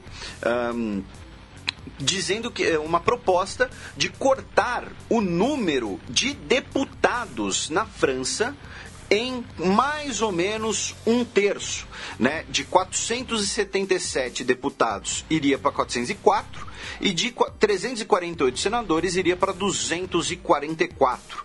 Ah, além disso, 15% dos deputados seriam eleitos na próxima eleição legislativa pelo voto proporcional, não apenas uh, pelos votos né, da, da lista. E, além disso, seriam limitados mandatos eletivos consecutivos a três.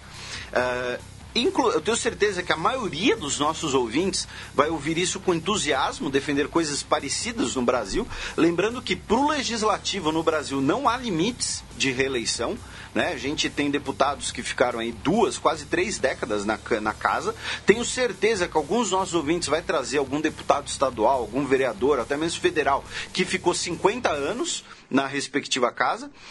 Lembrando que o parlamento brasileiro tem uma grave desproporcionalidade. Eu já discuti um pouco isso, assunto em textos lá no Xadrez Herbal. a população brasileira não é igualmente representada. a ideia, supostamente, seria dar um peso maior político aos estados do Norte e Nordeste, já que não teriam uh, tanto peso econômico.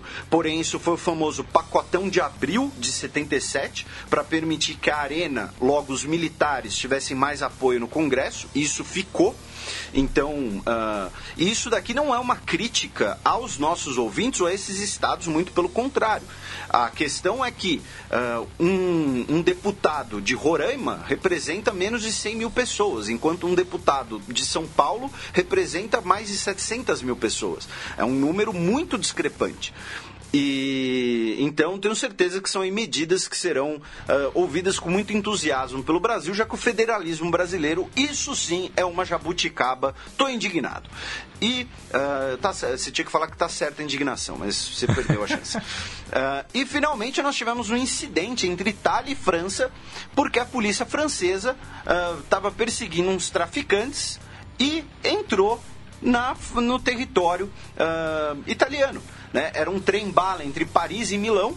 E aí cinco policiais Uh, entraram na o, o trem bala, né? Está envolvido uh, no trem bala estaria um, um, suposto traficante que estava sendo perseguido por guardas da brigada ferroviária francesa e aí ele foi para uma pequena estação de esqui em Bardonecchia e aí os caras foram lá e correram atrás dele, pegaram ele, que seria um imigrante nigeriano, e submeteram ele a um teste de urina. Pois ele seria, na verdade, uma mula, né? Ele teria ingerido sacos de cocaína uh, para atravessar a fronteira. E aí o governo italiano, obviamente, protestou, disse que foi abuso de poder, invasão de propriedade privada sem autorização, e o governo da França disse que uh, vai se explicar para o governo governo italiano, porém a França não pretende se desculpar, já que, primeiro, uh, eles estavam eh, defendendo a lei e segundo ocorreu em um local protegido por um acordo franco-italiano de 1990 então né tá aí um incidente uh, na fronteira entre os dois. Bem, passemos agora para a Bélgica, já que na última sexta-feira, dia 30 de março, é, o país confirmou né, o plano de fechar todas as centrais nucleares até 2025. O tema da energia nuclear é um tema que às vezes costuma gerar né, reações uh, um pouco passionais, já que é um tema bastante é, é, né, o, perigo nuclear, o, o, lixo nuclear, ao mesmo tempo os defensores da energia nuclear gostam de apontar como uma forma de energia limpa e perene. Então, ao mesmo tempo que a gente tem, por exemplo, Turquia expandindo seu parque energético com usinas nucleares, Gana fazendo a mesma coisa, a França, um país bastante dependente da energia nuclear, a gente tem a Alemanha né, desativando as suas usinas já tem alguns anos, e agora é a vez da Bélgica, que disse que vai parar de produzir produzir energia nuclear até 2025 e vai substituir uh, essa fonte de energia pela matriz eólica. Uh, vai construir diversos parques eólicos ao longo da sua costa marítima para uh, suprir essa lacuna da demanda energética. No caso da Bélgica, tem um agravante que é que a Bélgica é um dos países europeus uh, que é, mais antigos no uso da energia nuclear. Uh, para fornecimento de energia elétrica. Uh, algumas das usinas belgas uh, têm já 50 anos de idade, talvez até mesmo 60, não vou arriscar aqui de cabeça, mas uns 50 anos acho muito razoável colocar. E uh, alguns anos atrás, uma usina nuclear belga, um reator, melhor dizendo, foi desativado por suspeita de microfissuras, né? Que aí seriam né, um, um, desgaste com o tempo. E claro, esse assunto ganha muito, muito, ganha muito impulso após o desastre de Fukushima, né? Porque uh, o desastre de Fukushima levou radiação aí para o mundo inteiro gerou mortes, destruição e tudo mais, né? junto com o terremoto, tsunami, aconteceu tudo ao mesmo tempo em Fukushima. Então, uh, o próprio acidente de Fukushima gera uma comoção em torno desse assunto. Entramos no mês de abril com uma notícia do dia 1 domingo passado. Sob pressão após incêndio matar 68 pessoas, governador renuncia na Rússia. Isso, o governador Aman Tuleyev renunciou ao governo do, da província de Kemerovo, que é uh, né, província, né, é um oblast, né, um estado, província que fica na Sibéria, uh, por conta de pressão popular. Ele governava o estado uh, desde 1997 e ocorreu infelizmente, nessa, nessa região, um incêndio num shopping center que matou 64 pessoas, sendo delas 41 crianças. Então ele enfrentou diversos protestos, diversas críticas, porque o shopping center estaria irregular, ele estaria funcionando. Um, na base da, da, da propina, da, da, corrupção e tudo mais, uh, portas de emergência estavam bloqueadas, o sistema de alarmes não funcionava e tudo mais. E aí, ele, além disso, cerca de, cara, 200 animais do zoológico do shopping também morreram. Sete pessoas já foram presas incluindo a mulher que liderava a agência local de inspeção de edifícios. E aí ele ofereceu a renúncia e, obviamente, o Vladimir Putin aceitou. Porém, assim, uh, ao que tudo indica, não deveria ser renúncia, né? Deveria ser renúncia e, e cana.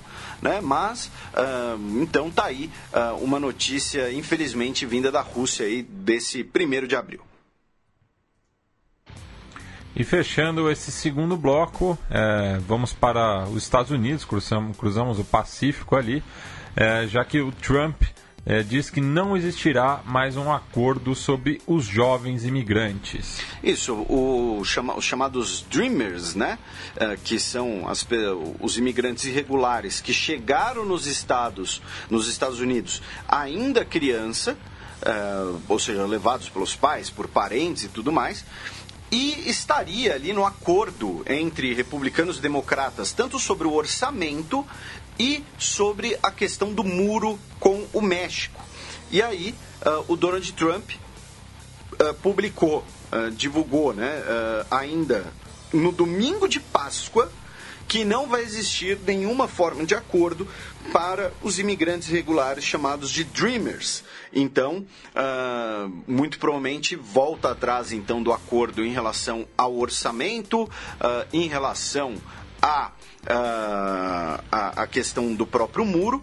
É, o Trump já comentou, inclusive, que o exército poderia pagar pelo muro. E aí ele tuitou, né? Os agentes de fronteira não podem fazer seu trabalho adequadamente por culpa de leis liberais, né? Referência aos democratas, absurdas como a de catch and release. Isso fica mais perigoso. Estão chegando caravanas. Os republicanos devem usar opção nuclear para aprovar leis duras agora. Caps Lock já não tratado sobre o DACA, né? DACA são os Dreamers e, né, não terá acordo sobre o DACA. Além desse tema, o Trump avalia uh, impor cotas de desempenho para juízes de casos de imigração, em que os magistrados terão que resolver pelo menos 700 casos por ano para receber uma avaliação positiva do governo né, e colocar cotas de desempenho no judiciário ou na atividade policial é algo extremamente improdutivo e problemático, e isso já ocorre em, em outros locais do mundo, não e, vou usar nomes. E, e, e, só assim, fazendo uma matemática básica na cabeça. É, 700 casos por ano significa que se o juiz trabalhar todos os dias do ano, ele vai ter que resolver em média dois casos. É, praticamente. É. Então, assim. É. Uh, então ele vai ter que ler um processo, avaliar, dar uma sentença e fazer isso duas vezes por dia. E se trabalhando todos os dias do ano. É, sem folga. Vai, vai, vamos dar aí 15 dias de folga, né? 350 é. vezes tá. 2, vamos dar aí 15 dias de folga para ele ali no Natal. É. Né? Uh, e além disso, o Trump disse que uh, ameaçou cortar ajudas e subsídios a o estado de Andu Honduras por conta da caravana, né, chamada Grande Caravana do Povo de Honduras, que uh, estava se deslocando com cerca de 1.200 pessoas pelo México até os Estados Unidos. Eu disse estava, porque muito provavelmente isso está ocorrendo hoje, ainda não tem exatamente um veredito. Uh, essa caravana foi. Uh, houve ali alguma mediação, alguma pressão para que ela seja interrompida, para que haja ali alguma solução negociada. Bem, passemos agora para o cheque, no qual o Felipe eh, tratará sobre as relações entre as potências no Extremo Oriente.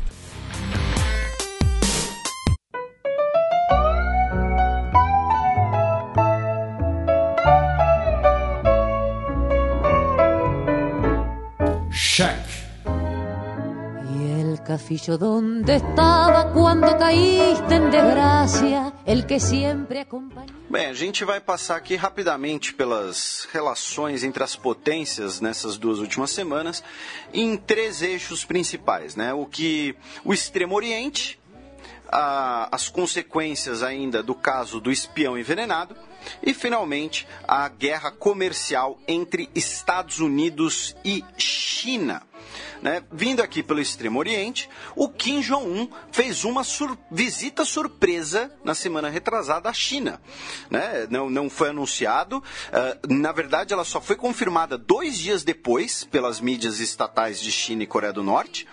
Uh, a, a, especulação começou quando o trem, uh, o trem presidencial, o trem do líder, sei lá, né? Um, é um trem especial, né? Com um aparato de segurança e tudo mais, blindado, uh, da Coreia do Norte, foi visto em Pequim. Uh, houve um grande aparato de segurança na cidade, porque o Kim Jong-un chegou lá, né? Tocou a campainha e falou: surpresa, cheguei, trouxe ali um bolinho, se encontrou com o Xi Jinping, durou dois dias.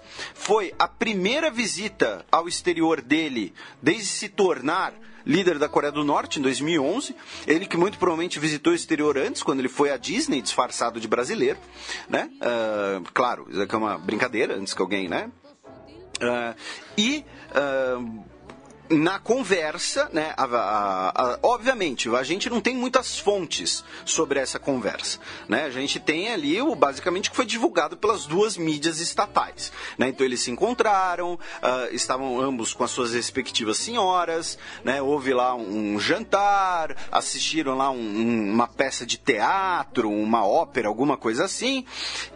E o principal é, né, as notas falaram que ambos os líderes estão uh, em tons muito semelhantes, estão falando né, o mesmo tom em relação ao tema de deixar as armas nucleares, né, de tirar armas nucleares da Península Coreana. Ou seja, tudo indicando aquilo lá que a gente comentou um tempo atrás, que muito provavelmente o um encontro entre Trump e Kim Jong-un muito provavelmente será na China, em Pequim.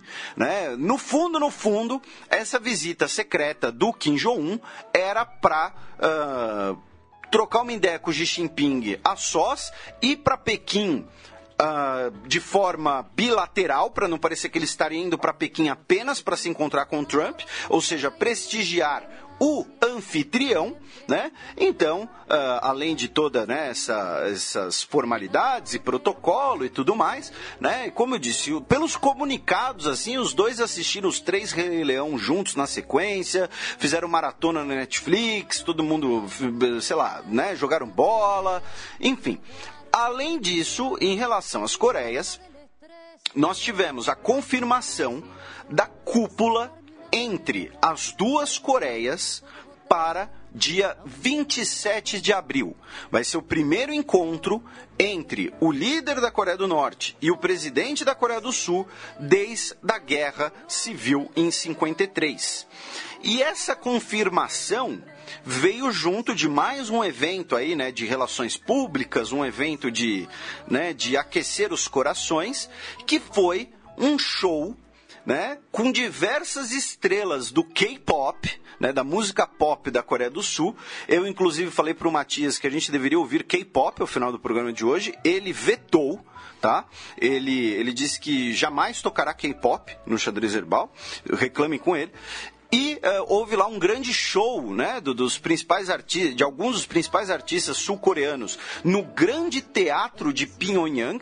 O Kim Jong-un, né, tem lá imagens dele todo sorridente, né, ouvindo, tal. Ele seria ali um entusiasta uh, do K-pop. E aí, junto com isso, né, o anúncio aí desse desse encontro bilateral. E é engraçado as fotos, porque assim você vê, por exemplo, os caras assim com os cabelos, né, assim você vê que tá todo mundo tipo se comportando na frente do professor sabe, né? Provavelmente falaram, olha, não apronta, né, na frente dele, mas assim, você vê que as pessoas claramente não pertencem àquele mundo, né? Pelo cabelo, até pelo, um pouco pelo vestuário. Então, tem um cara assim, mesmo comportado, ele tá com um tênis branco gigante, uma calça jeans com rasgos, né, que pra gente é normal, mas você não pensa nisso quando pensa em Coreia do Norte, né? E Além disso, também em relação às Coreias, a, o governo dos Estados Unidos e a Coreia do Sul renegociaram o seu tratado comercial. Agora, a Coreia do Sul vai poder exportar o aço para os Estados Unidos sem se preocupar com as tarifas do governo Trump e, ao mesmo tempo, mais carros dos Estados Unidos vão poder entrar no mercado sul-coreano sem Uh, necessitarem se adequar às regras sul-coreanas, né, as regras de emissão de poluentes, por exemplo. Então, aí, né, como diria uh, Celso Russomano, o cara que mais lidera pesquisas de voto e nunca ganha nada aqui em São Paulo, né, estando bom para ambas as partes, né, funcionou aí o acordo. Agora, no Extremo Oriente, nem tudo foi K-pop, visitinha, sorrisinho. Né? Nós tivemos nessas duas últimas semanas além dos exercícios anuais tradicionais militares entre Estados Unidos e Coreia do Sul, né, que envolve ali dezenas de milhares de militares, nesse ano envolveu 23 mil soldados dos Estados Unidos e 300 mil sul-coreanos, tá? 300 mil sul-coreanos. Né? Então, além desse tradicional exercício militar, que é sempre motivo de protestos e queixas por parte da Coreia do Norte, nós tivemos o maior exercício militar naval da história da China. A China mandou o seu porta-aviões, eu uso o singular porque por enquanto é só um, né? O Liaoning, que é um ex-porta-aviões soviético recalchutado, com mais 40 navios pelo mar do sul da China. E assim, fez tudo o que pode fazer para dar recado. Passou pelo Estreito de Taiwan, passou ali pertinho de Taipei, eh, passou ali pela costa das Filipinas, foi, uh, foi para as ilhas artificiais construídas pela China no Mar do Sul da China, uh, teve jato decolando de porta-aviões, fazendo passagem de baixa, baixa altitude, teve tudo o que tem direito para ser recado. Né? Recado de, olha, os Estados Unidos fica passando navio de guerra por aqui, a gente também pode. Tá? Vou repetir, são os maiores exercícios militares navais da história da China. E, ao mesmo tempo, uma delegação chinesa, liderada pelo seu ministro da Defesa, chegou na, em Moscou esta semana, agora, dia 3, para participar da sétima Conferência de Segurança Internacional de Moscou, mais uma reunião entre os ministros da Defesa da China e da Rússia. E o ministro de Defesa chinês disse que o nível de cooperação estratégica entre as Forças Armadas de Rússia e China chega num nível sem precedentes e que será essencial para a segurança mundial. Né? Para bom entendedor, meia palavra basta. Indo aqui fazer uma breve recapitulação da treta do espião. Para quem quiser mais detalhes, eu escrevi um texto sobre o caso de espionagem e as represálias diplomáticas que está uh, foi publicado na Gazeta do Povo. Mas se vocês quiserem achar mais fácil, vai lá no Xadrez Herbal, tem lá os textos, aí você só é redirecionado ali para a Gazeta do Povo. Né? Mas primeiro, lá no final da semana passada, a Islândia uh, declarou que não vai participar, as, as lideranças políticas islandesas declararam que não vão participar participar das cerimônias relacionadas à Copa do Mundo, né? vão aí boicotar uh, as cerimônias políticas. Os Estados Unidos expulsaram 60 diplomatas russos pelo caso do espião envenenado. Outros 19 países e a OTAN expulsaram também funcionários russos do exterior. E é bom colocar aqui, quando a gente pensa, quando a gente lê a palavra diplomata, né, a gente pensa no comercial do Ferreiro Rocher, a gente pensa numa pessoa extremamente polida, num funcionário público civil. Só que assim, a gente está falando de centenas de funcionários. Uh, uh, dos Estados Unidos na Rússia, russos nos Estados Unidos, no Reino Unido, muitos deles são operadores de inteligência, né? sejam burocratas que vão fazer relatórios, sejam o bom e velho espião. Então, quando os Estados Unidos ou a Rússia expulsam esses funcionários de serviço exterior, não é necessariamente apenas o burocrata. Muitas vezes são pessoas que você já tem indícios de que realizam outros tipos de operações. A Rússia, em represália, expulsou 60 diplomatas dos Estados Unidos, ordenou o fechamento do consulado dos Estados Unidos em São Petersburgo. os Estados Unidos na Rússia, além da sua embaixada em Moscou, tinha outras tinha três consulados: São Petersburgo, que foi ordenado uh, o fechamento, Vladivostok, a principal cidade russa no Pacífico, e a principal cidade nos Urais, né, que é a porta ali, uh, uh, o portão de entrada entre Europa e Sibéria, entre Europa e Oriente, digamos assim, pela Rússia. A Rússia também expulsou funcionários de, do exterior do serviço do Reino Unido, de diversos outros uh, países europeus, e mandou uma série de perguntas para o Reino Unido sobre o caso do espião especialmente dizendo por que a França está, foram 14 perguntas e que foram enviadas publicamente, né? Uh, por que a Rússia não está dando o direito de acesso consular aos cidadãos russos que sofreram ataque em território britânico, uh, por que a França estaria participando das investigações, por que a França realizou uh, exames e perícias, porque uh, se o Reino Unido notificou a OPAC sobre uh, o envolvimento francês na investigação, da onde seria o material, se o Reino Unido tem amostras do agente de guerra química que é chamado pelos britânicos de Novichok e tudo mais. Resumindo, dizendo, olha, vocês, se vocês não estão forjando essa situação, por que vocês não estão publicando essas coisas? Por que vocês não estão deixando a gente participar da brincadeira, né? Uh, Aí a gente teve uma série de trocas de farpas entre Londres e Moscou, como esperado. Nós tivemos o Trump, no dia 2 de abril, convidando o Vladimir Putin a visitar os Estados Unidos, a Casa Branca. Né? Uh, isso daqui não é uh, uh, brincadeira. Um convite foi feito eh, por telefone no dia 20 de março, numa conversa entre os dois, quando Trump parabenizou Putin pela sua vitória eleitoral. E aí, agora, nessa semana, no dia 2, um assessor do Kremlin disse que o Donald Trump teria convidado o Putin a ir até a Casa Branca, né, uma visita aí, trocar uma ideia, né, sei lá, assistir uns vídeos, alguma coisa assim.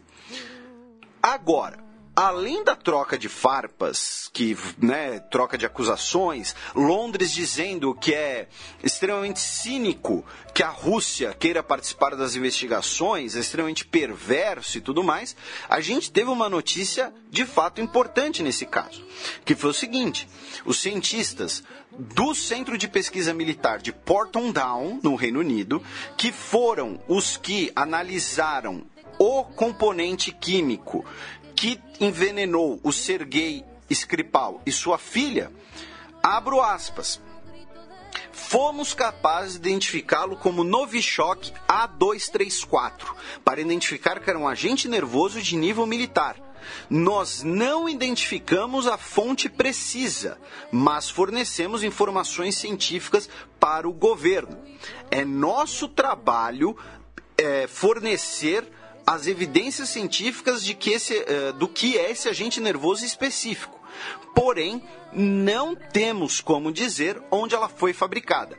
Era um não temos no sentido de, olha, a gente está aqui analisando o composto, a gente não tem como saber de onde veio o composto.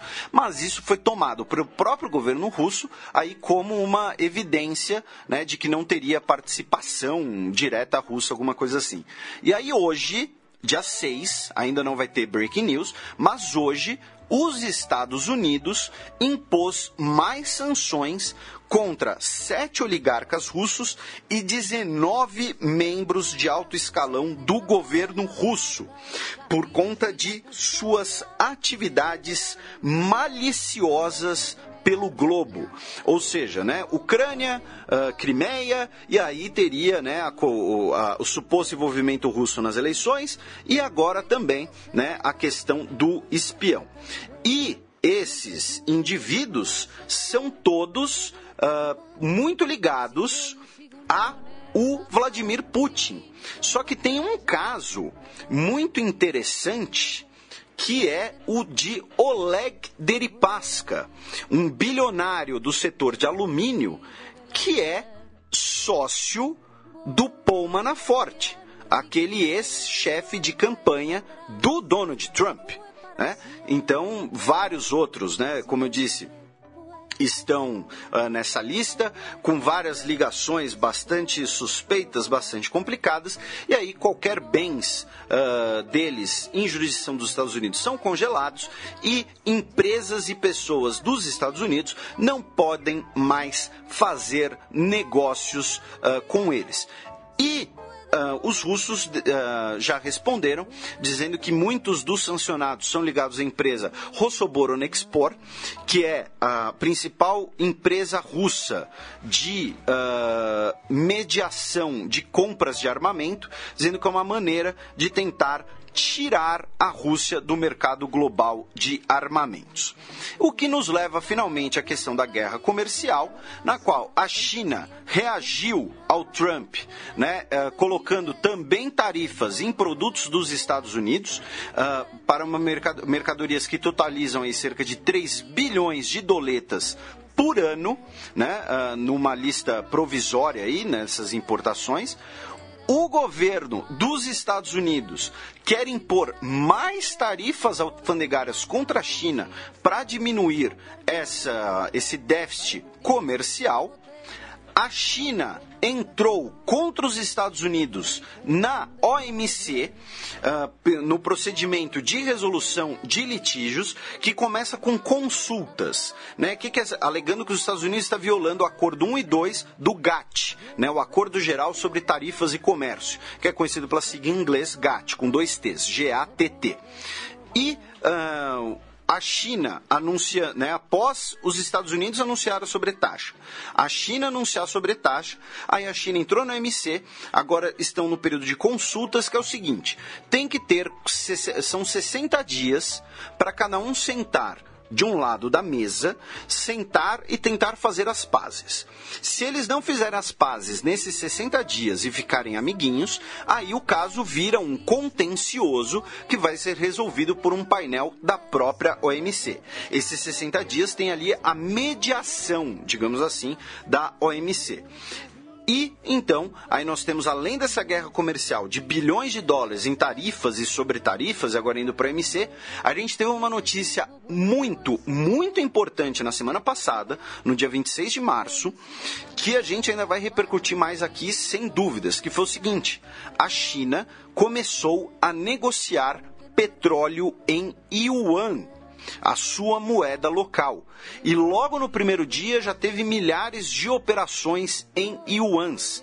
E por que isso é muito importante? Porque o petróleo é, de certa forma, o petrodólar, ou seja, o monopólio do dólar no comércio mundial de petróleo é, de certa forma, o lastro do, uh, do dólar, da dívida dos Estados Unidos e da própria emissão de títulos de dívida pelos Estados Unidos.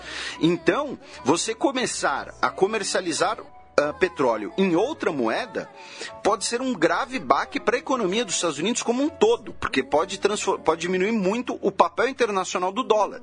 E o dólar hoje ele só tem o valor que ele tem por conta da, da importância externa dos Estados Unidos. Se, se os Estados Unidos fossem seguir as regras de austeridade, as regras de não gastar mais do que você arrecada, todas aquelas coisas, o dólar, se, o dólar sofreria uma desvalorização assim do dia para a noite noite. O dólar ia virar, enfim. Então, a importância do dólar se dá pelo seu papel internacional, que é o que mantém ele. A China, ao querer começar a enfraquecer esse papel internacional do dólar, começa a ter uma verdadeira bomba econômica contra os Estados Unidos, assim como a própria Arábia Saudita tem, que a gente mencionou um tempo atrás em relação ao 11 de setembro. Então a gente ainda vai voltar nesse assunto, que é bastante importante, mas por aí uh, ah, 18 minutinhos aí dessa retrospectiva das relações entre as grandes potências, que essa semana teve Coreia, teve exercício militar, teve diplomata expulso, repito, tem texto sobre isso, e teve OMC e petróleo em Iuan. Passemos agora para a coluna da professora Vivian Almeida. Sempre pode cambiar.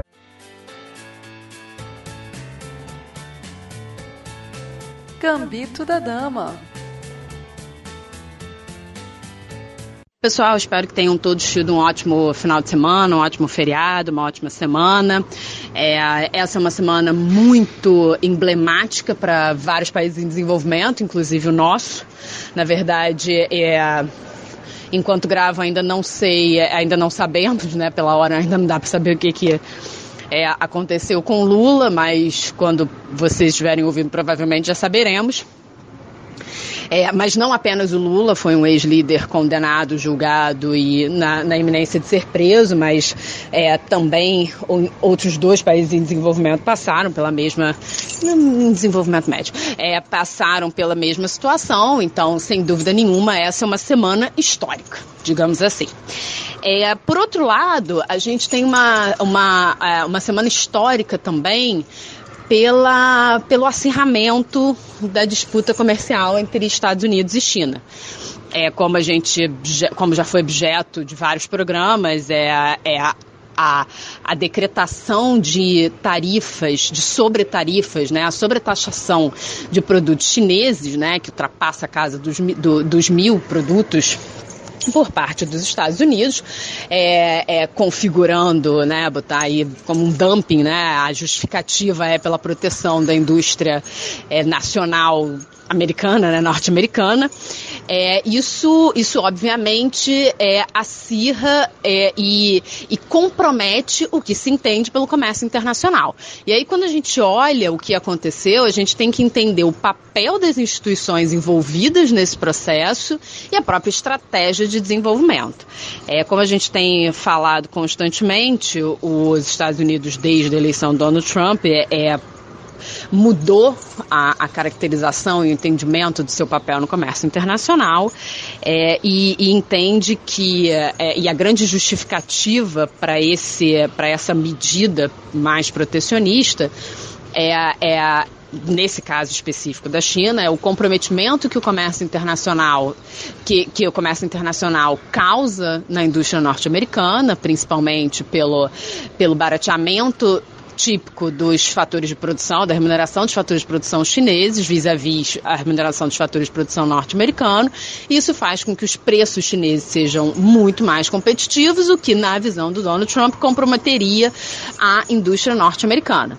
Então, essa é a justificativa geral. Né? A justificativa específica é que uh, a China ainda é tratada como um país em desenvolvimento, a despeito de é, é, movimentar um volume de recursos financeiros, monetários de, e de produção elevadíssimo, e isso faz com que é, as medidas, teoricamente, é, é, pela argumentação do presidente dos Estados Unidos, é característica de um país em desenvolvimento, não caberia ao caso chinês. Então, essa é a argumentação. Por outro lado, é, a China é, recorre à Organização Mundial do Comércio é, eu, eu, eu, me confundi se eu já falei saúde, porque eu costumo muito falar de Organização Mundial de Saúde. Se eu falei, me desculpe. É, é, recorre à Organização Mundial do Comércio com a justificativa de que as medidas impostas aos milhares de produtos chineses, que a própria China, como retaliação, fez uma, uma sobretaxação aos produtos norte-americanos, é, estaria ferindo os princípios do comércio. E aí, nesse caso, a gente faz uma análise global de qual é o papel do comércio internacional internacional, qual o papel da OMC. O papel da OMC é a garantia é, da liberdade do comércio, né, nos termos mais é, é, obedecendo aos critérios legais e, portanto, medidas é, que configuram ou configurariam dumping não fariam parte do, do, do rol esperado das transações internacionais entre os países e, portanto, quando você recorre à Organização Mundial do Comércio, você está querendo reverter essas medidas. E, de novo, aí o que você tem é a, a, a percepção, a análise de qual é o papel do comércio internacional e como que a gente entende é, essa atuação dessa instituição e a troca entre os, entre os, os países. É, quando a gente entende essa troca como algo benéfico, algo necessário, algo inclusive necessário para é, o entendimento, é, é, é para a fluidez das transações e do sistema econômico global, é, a atuação da Organização Mundial do Comércio tem que ser no sentido de é, é, coibir ou, ou reverter qualquer ação que, que prejudique essa atuação. Se você entende ou se você é, é, trata da, daquela dicotomia que eu sempre falo sobre o protecionismo sendo uma é algo que você consegue convencer individualmente, ao passo que quando você fala dos ganhos do comércio internacional numa escala global é mais difuso, é, aí você tem uma outra interpretação. Outro ponto que eu queria colocar aqui é, é, é sobre, é, e aí na verdade é, é, saindo dessa análise de cada agente, de cada ator desse, desse processo e também sobre os ganhos, sobre a necessidade ou não de comércio internacional, é a estratégia de desenvolvimento de cada país. Se você tem como estratégia de desenvolvimento é, ou como o seu principal é, motor do crescimento e desenvolvimento a inovação, é natural que, que a, a, a troca de mercadorias é, ela, ela te sirva como um subsídio para você colocar esse seu modelo de crescimento e desenvolvimento é, é em prática. Então, é, é a argumentação de que você tem tipicamente uma balança comercial deficitária norte-americana é, em função do elevado grau de importação que você tem, é, isso também está, obviamente, relacionado ao, à sua estratégia de desenvolvimento. Como a estratégia de desenvolvimento dos Estados Unidos tipicamente é uma estratégia ligada à inovação, é, é natural que você penda para isso. Isso não quer dizer que você não possa produzir é, os seus subsídios dentro do seu país. É só uma tendência, enfim, é um arcabouço teórico muito simples, né? É, é, é no limite vantagens comparativas, né? Assim, a coisa mais simples que você tem em termos de comércio internacional no arcabouço teórico. Então, assim, é, é todo, todos esses elementos constroem a narrativa de por o que está acontecendo é, é, com o fato que eu estou observando. O fato que eu estou observando é, é o comprometimento do comércio internacional, na medida que você sobretaxa, no, no Brasil ia ter um impacto enorme e aí reverteu. É, isso é uma mudança do tom do comércio internacional global, porque obviamente você está falando de dois gigantes é, é, internacionais, você vai impactar o comércio internacional global e, e um pouco é, aí essa narrativa sempre mais ampla que eu faço de, do direcionamento do mundo, não só agora em termos de comércio, mas como estratégia econômica e estratégia política. Então, assim, a gente aguarda cenas dos próximos capítulos, ver o que, que vai dar dessa, dessa, dessa atuação, desse pedido de intervenção da China junto ao OMC. É, e mais um elemento, e, bom, é, tem mais de um ano que eu estou nessa coluna, eu acho que ainda não teve uma semana parada, né? A gente está aí repetindo é, semanas cheias de emoções. Bom, desejo a todos um excelente final de semana. E vamos ver se o mundo acabou ou não, pelo menos aqui no Brasil. Não, não, não, que nada do que aconteça vai fazer com que o mundo acabe, né? É só uma brincadeira. É, bom, mas vamos ver como é que tá o mundo na semana que vem. Um beijo e um ótimo final de semana para todo mundo.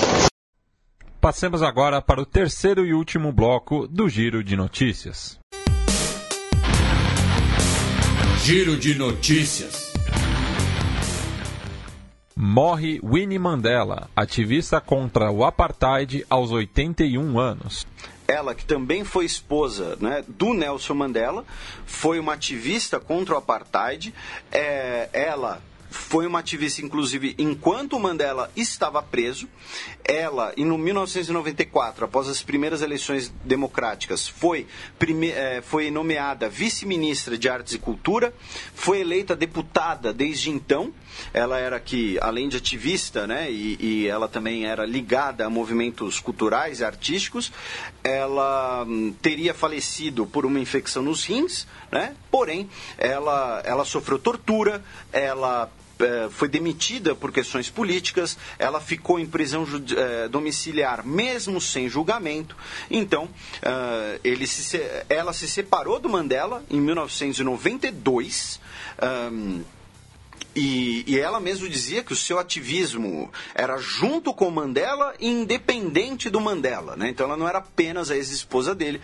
Então tá aí a nota de falecimento da Winnie Mandela. E ainda na África do Sul, hoje o ex-presidente Jacob Zuma foi acusado formalmente uh, de corrupção por um acordo armamentista da década de 1990.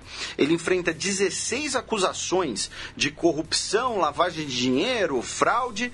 Ele esteve presente na Suprema Corte em Durban por cerca de 15 minutos e a sessão uh, foi uh, adiada, foi, enfim, emendada, sei lá, até dia 8 de junho. Ele, obviamente, nega todas as acusações. Tivemos protestos tanto contra como a favor dele em frente à corte.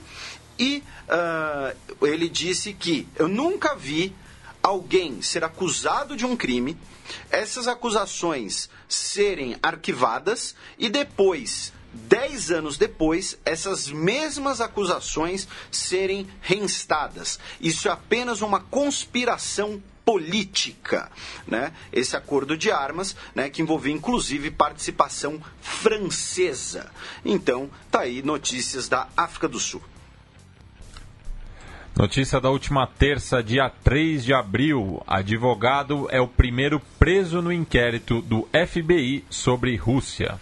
O advogado Alex van der Zwan, de 33 anos, ele foi condenado a 30 dias de cana por ter mentido aos investigadores do FBI sobre suas conexões com um ex-assessor do Donald Trump em negócios na Ucrânia. Porém, todavia, entretanto, o episódio da qual ele é acusado não tem envolvimento direto com o Donald Trump. Né? Ele uh, seria relacionado ao Paul Manafort e, uh, devido ao inquérito do FBI sobre o envolvimento russo, chegaram a informações sobre o Paul Manafort e o Alex van der Zwan, né, que pelo próprio nome, como vocês podem ver, ele é neerlandês, e aí uh, ele mentiu no seu depoimento, e aí ele foi em cana, e além de, da cana vai ter que pagar uma multa de 20 mil doletas. Notícia de ontem, quinta-feira, dia 5 de abril. Novo líder de Serra Leoa é empossado em hotel? Isso. o Julius Mada Bio, que era o candidato de oposição, venceu no segundo turno. Ele já, havia ele já governou o país em 96, ele que uh, é militar, ele governou como uh, comandante militar, inclusive. Venceu o candidato da situação, o Samura Kamara, por uma margem muito pequena, que alegou irregularidades, que vai desafiar né, o resultado em corte, e aí, duas horas depois que ele foi declarado vencedor, o Maada Bill foi empossado, cumpriu seu juramento em cima de uma Bíblia, no seu quarto de hotel, para, uh, digamos assim, uh, uh, acelerar a legitimação da sua posição, né? Para falar, olha, já sou presidente, já fui empossado, já fui, uh, uh, já fiz aqui o juramento e pela própria Constituição de Serra Leoa, né? O presidente tem que ser uh, empossado no próprio dia que ele é declarado vencedor. Né? Então, até para evitar aí uh, tanto o, os desafios e, e, tudo mais. Então, né, é, é, por isso que ele acabou acelerando esse processo. E aí, no hotel mesmo, foi lá e, e tomou, né, foi empossado aí como presidente o Julius Maada Bill. É Julius com U mesmo, que nem o pai do Cris. Abaixa o volume porque lá vem Breaking News! Park Jong-ye é condenada a 24 anos de prisão. Não tá lembrada quem é? é a ex-presidente da Coreia do Sul, uma das fadas celestiais, É. né? Para você que não entendeu nada, uh, não, se, não se preocupe, ninguém entendeu nada também. Seguimos sem entender. Mas nós temos um programa em que tentamos desvendar esse culto das fadas celestiais. Né? Ela foi sentenciada a 24 anos de cana por abuso de poder e coerção, além de ser multada em 17 milhões de doletas. Ela não esteve presente no tribunal para ouvir a sua sentença. Ela não esteve presente em nenhuma sessão do tribunal sobre o seu caso, dizendo que é uma perseguição política, dizendo que ela não fez, uh, não, não cometeu absolutamente nenhum crime e que uh, o tribunal é enviesado contra ela. Uh, o juiz disse que a Parque não mostrou nenhum sinal uh, de arrependimento de seus, uh, de seus crimes e que uh, não podemos evitar que ela seja responsabilizada por suas ações e pelo caos massivo, maciço, né? Ia ficar um, né? Pelo caos maciço no país, né? Uh, então a residência da Coreia do Sul, né, o, a, a, Casa Azul, né, tem a Casa Branca, na Coreia do Sul é a Casa Azul, uh, declarou uma nota dizendo que é um evento que parte o coração da nação e a história que não é lembrada, ela se caminha à repetição. Muito provavelmente isso foi uma menção ao fato dela ser uh, uma herdeira política, né, do, de inclusive do período autoritário né, do país e uh, né, do, do, talvez o principal ditador né, da, da história da Coreia do Sul e uh, né, muito e lembrando que o atual presidente era um ativista contra o regime militar. Então a ideia né, de a história que não é lembrada se caminha a repetição, no sentido de muito provavelmente lembrar das conexões dela com né, o regime militar pelo seu pai. Então tá aí, ela foi sentenciada e obviamente disse que vai apelar da decisão. Bem, não temos menino Neymar essa semana, então passemos para os peões.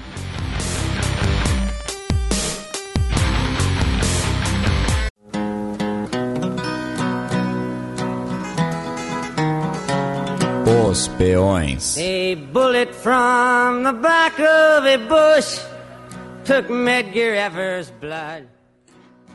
E na falta de um peão, temos dois peões isolados essa semana, né, Felipe? Isso. Nessa pra... quinzena, na verdade. Exatamente. Peão isolado vai tanto para o Efraim Rios Monte, né, ex-ditador genocídio guatemalteco, e também para a Parque Geunhe, né, porque foi aí uh, levada em cana né, por conta das fadas celestiais, o melhor caso de todos os tempos, a melhor história de todos os tempos. E também temos dois peões promovidos seguindo a tradição do programa. Isso, o peão promovido vão para Carlos Alvarado e Júlio Maadabil, vencedores aí das eleições dessa semana. Vencedores de eleições que tiveram oposição, né? Porque não, não, não dá para considerar que o Al-Sisi venceu a eleição, né? Se o segundo candidato, se o segundo mais votado for Mohamed Salah. Então, uh, os peões promovidos vão aí para o Carlos Alvarado e o Júlio Maadabil. Bem, passemos agora para as dicas culturais. The deputy sheriffs, the soldiers, the governors get paid. DJ. The Almighty.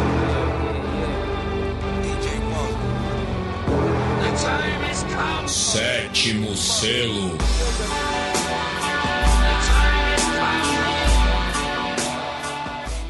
Felipe, qual que é a boa para os nossos ouvintes? Olha, a minha dica por conta do centenário da RAF, né, da RAF, é o filme uh, que saiu no Brasil como A Batalha da Grã-Bretanha, né? Mas eu também tenho a Batalha da Bretanha, a Batalha da Inglaterra, né? É o Battle of Britain, é um filme de 1969, justamente sobre a Batalha da Inglaterra durante a Segunda Guerra Mundial tem um elenco ali extremamente estrelado, né? Michael Caine, Christopher Plummer, enfim, usou aviões reais né? inclusive aviões reais. Uh, herança da Segunda Guerra Mundial. Na verdade, os aviões alemães eram a versão espanhola, né? a versão do, do, regime do Franco dos aviões, então tinha um motor ali diferente, mas enfim. O fato é que é um ótimo filme de guerra, um filme clássico, aí, como eu disse, com um grande elenco, uma grande produção para a época. Então, a minha dica é o Batalha da Grã-Bretanha de 1969. Bem, e a minha dica cultural, é, lembrando dos 50 anos da, do assassinato né, do Martin Luther King, é o documentário The Night é, James Brown Saved Boston, que fala justamente sobre um show que foi realizado no Boston Garden, às pressas, televisionado é, nacionalmente, para conter os ânimos da população afro-americana que estava indo às ruas é, fazer justiça com, com, com as próprias mãos, né?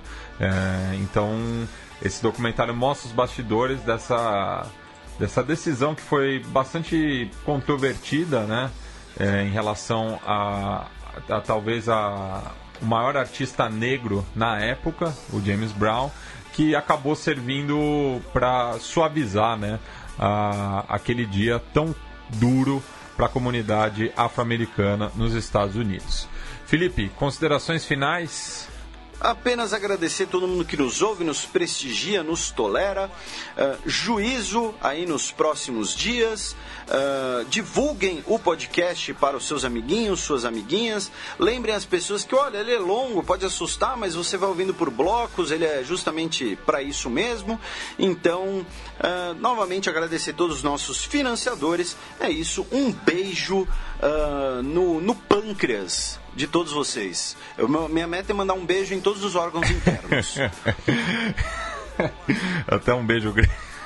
Eu falei internos, ah. falei internos, tá? O senhor fecha o programa de forma responsável. Tá bom. Eu gostaria de mandar um recado para todos os ouvintes é, que mandam sugestões em relação à edição do programa.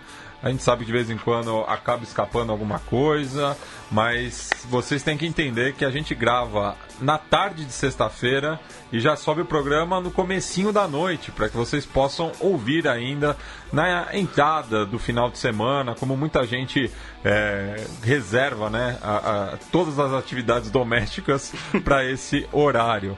Então eu peço desculpas, a gente tenta fazer o melhor possível aqui na, na correria, mas não muitas das sugestões que são enviadas a gente lê, claro, mas não podem ser a, acatadas, né? É, justamente por conta da correria que a gente vive, ainda mais estamos fechando esse programa agora às sete da noite. Eu prometo que o programa vai estar tá no ar até umas oito e meia. Então vocês imaginam aí o, o drama que é. Bem, é, a gente vai encerrar o programa com a música La La La é, que ganhou o Eurovision de 1968, ou seja, 50 anos. Eu não sei o que, que você adora essas datas de Eurovision. De, Enfim, de... mas é que essa tem, essa tem uma, uma questão por trás. Porque a música ela havia sido composta em catalão. É, mas cabe lembrar que estávamos no, no regime franquista, né? Ou seja, o catalão era uma língua proibida. E o caudilho, o generalíssimo, enfim, do que vocês quiserem chamá-lo, é, mexeu seus pauzinhos e fez com que a versão em catalã fosse proibida. É, inclusive o cantor Juan Manuel Serrat não pôde é, interpretar é, o tema e acabou sendo substituída pela cantora é, Maciel. É, então, essa foi a primeira vez que a Espanha ganhou o Eurovision, mas é, uma música que havia sido composta em catalão acabou sendo cantada em castelhano. E o catalão só foi aparecer no Eurovision em 2004 com a participação de Andorra. Então, é, durante quase 30 anos né, após a morte do, do Franco e o fim do seu regime, que o catalão apareceu no principal, é, na principal competição é, musical do velho continente. Então vamos aí com a versão original em catalão do Juan Manuel Serrat cantando La La La La.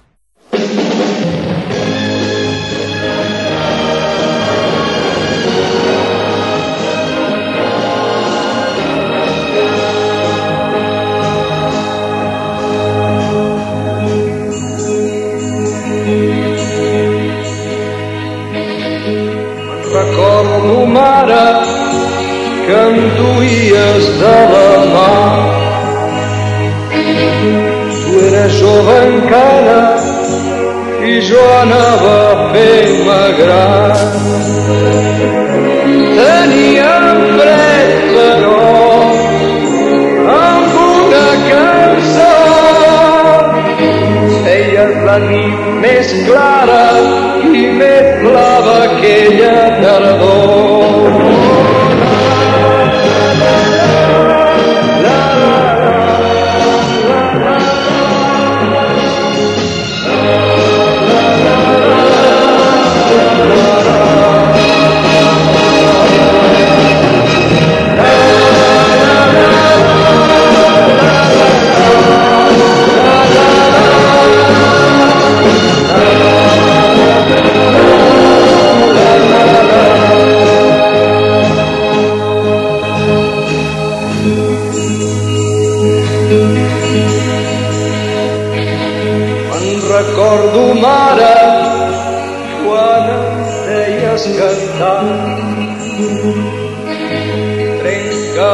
rumbe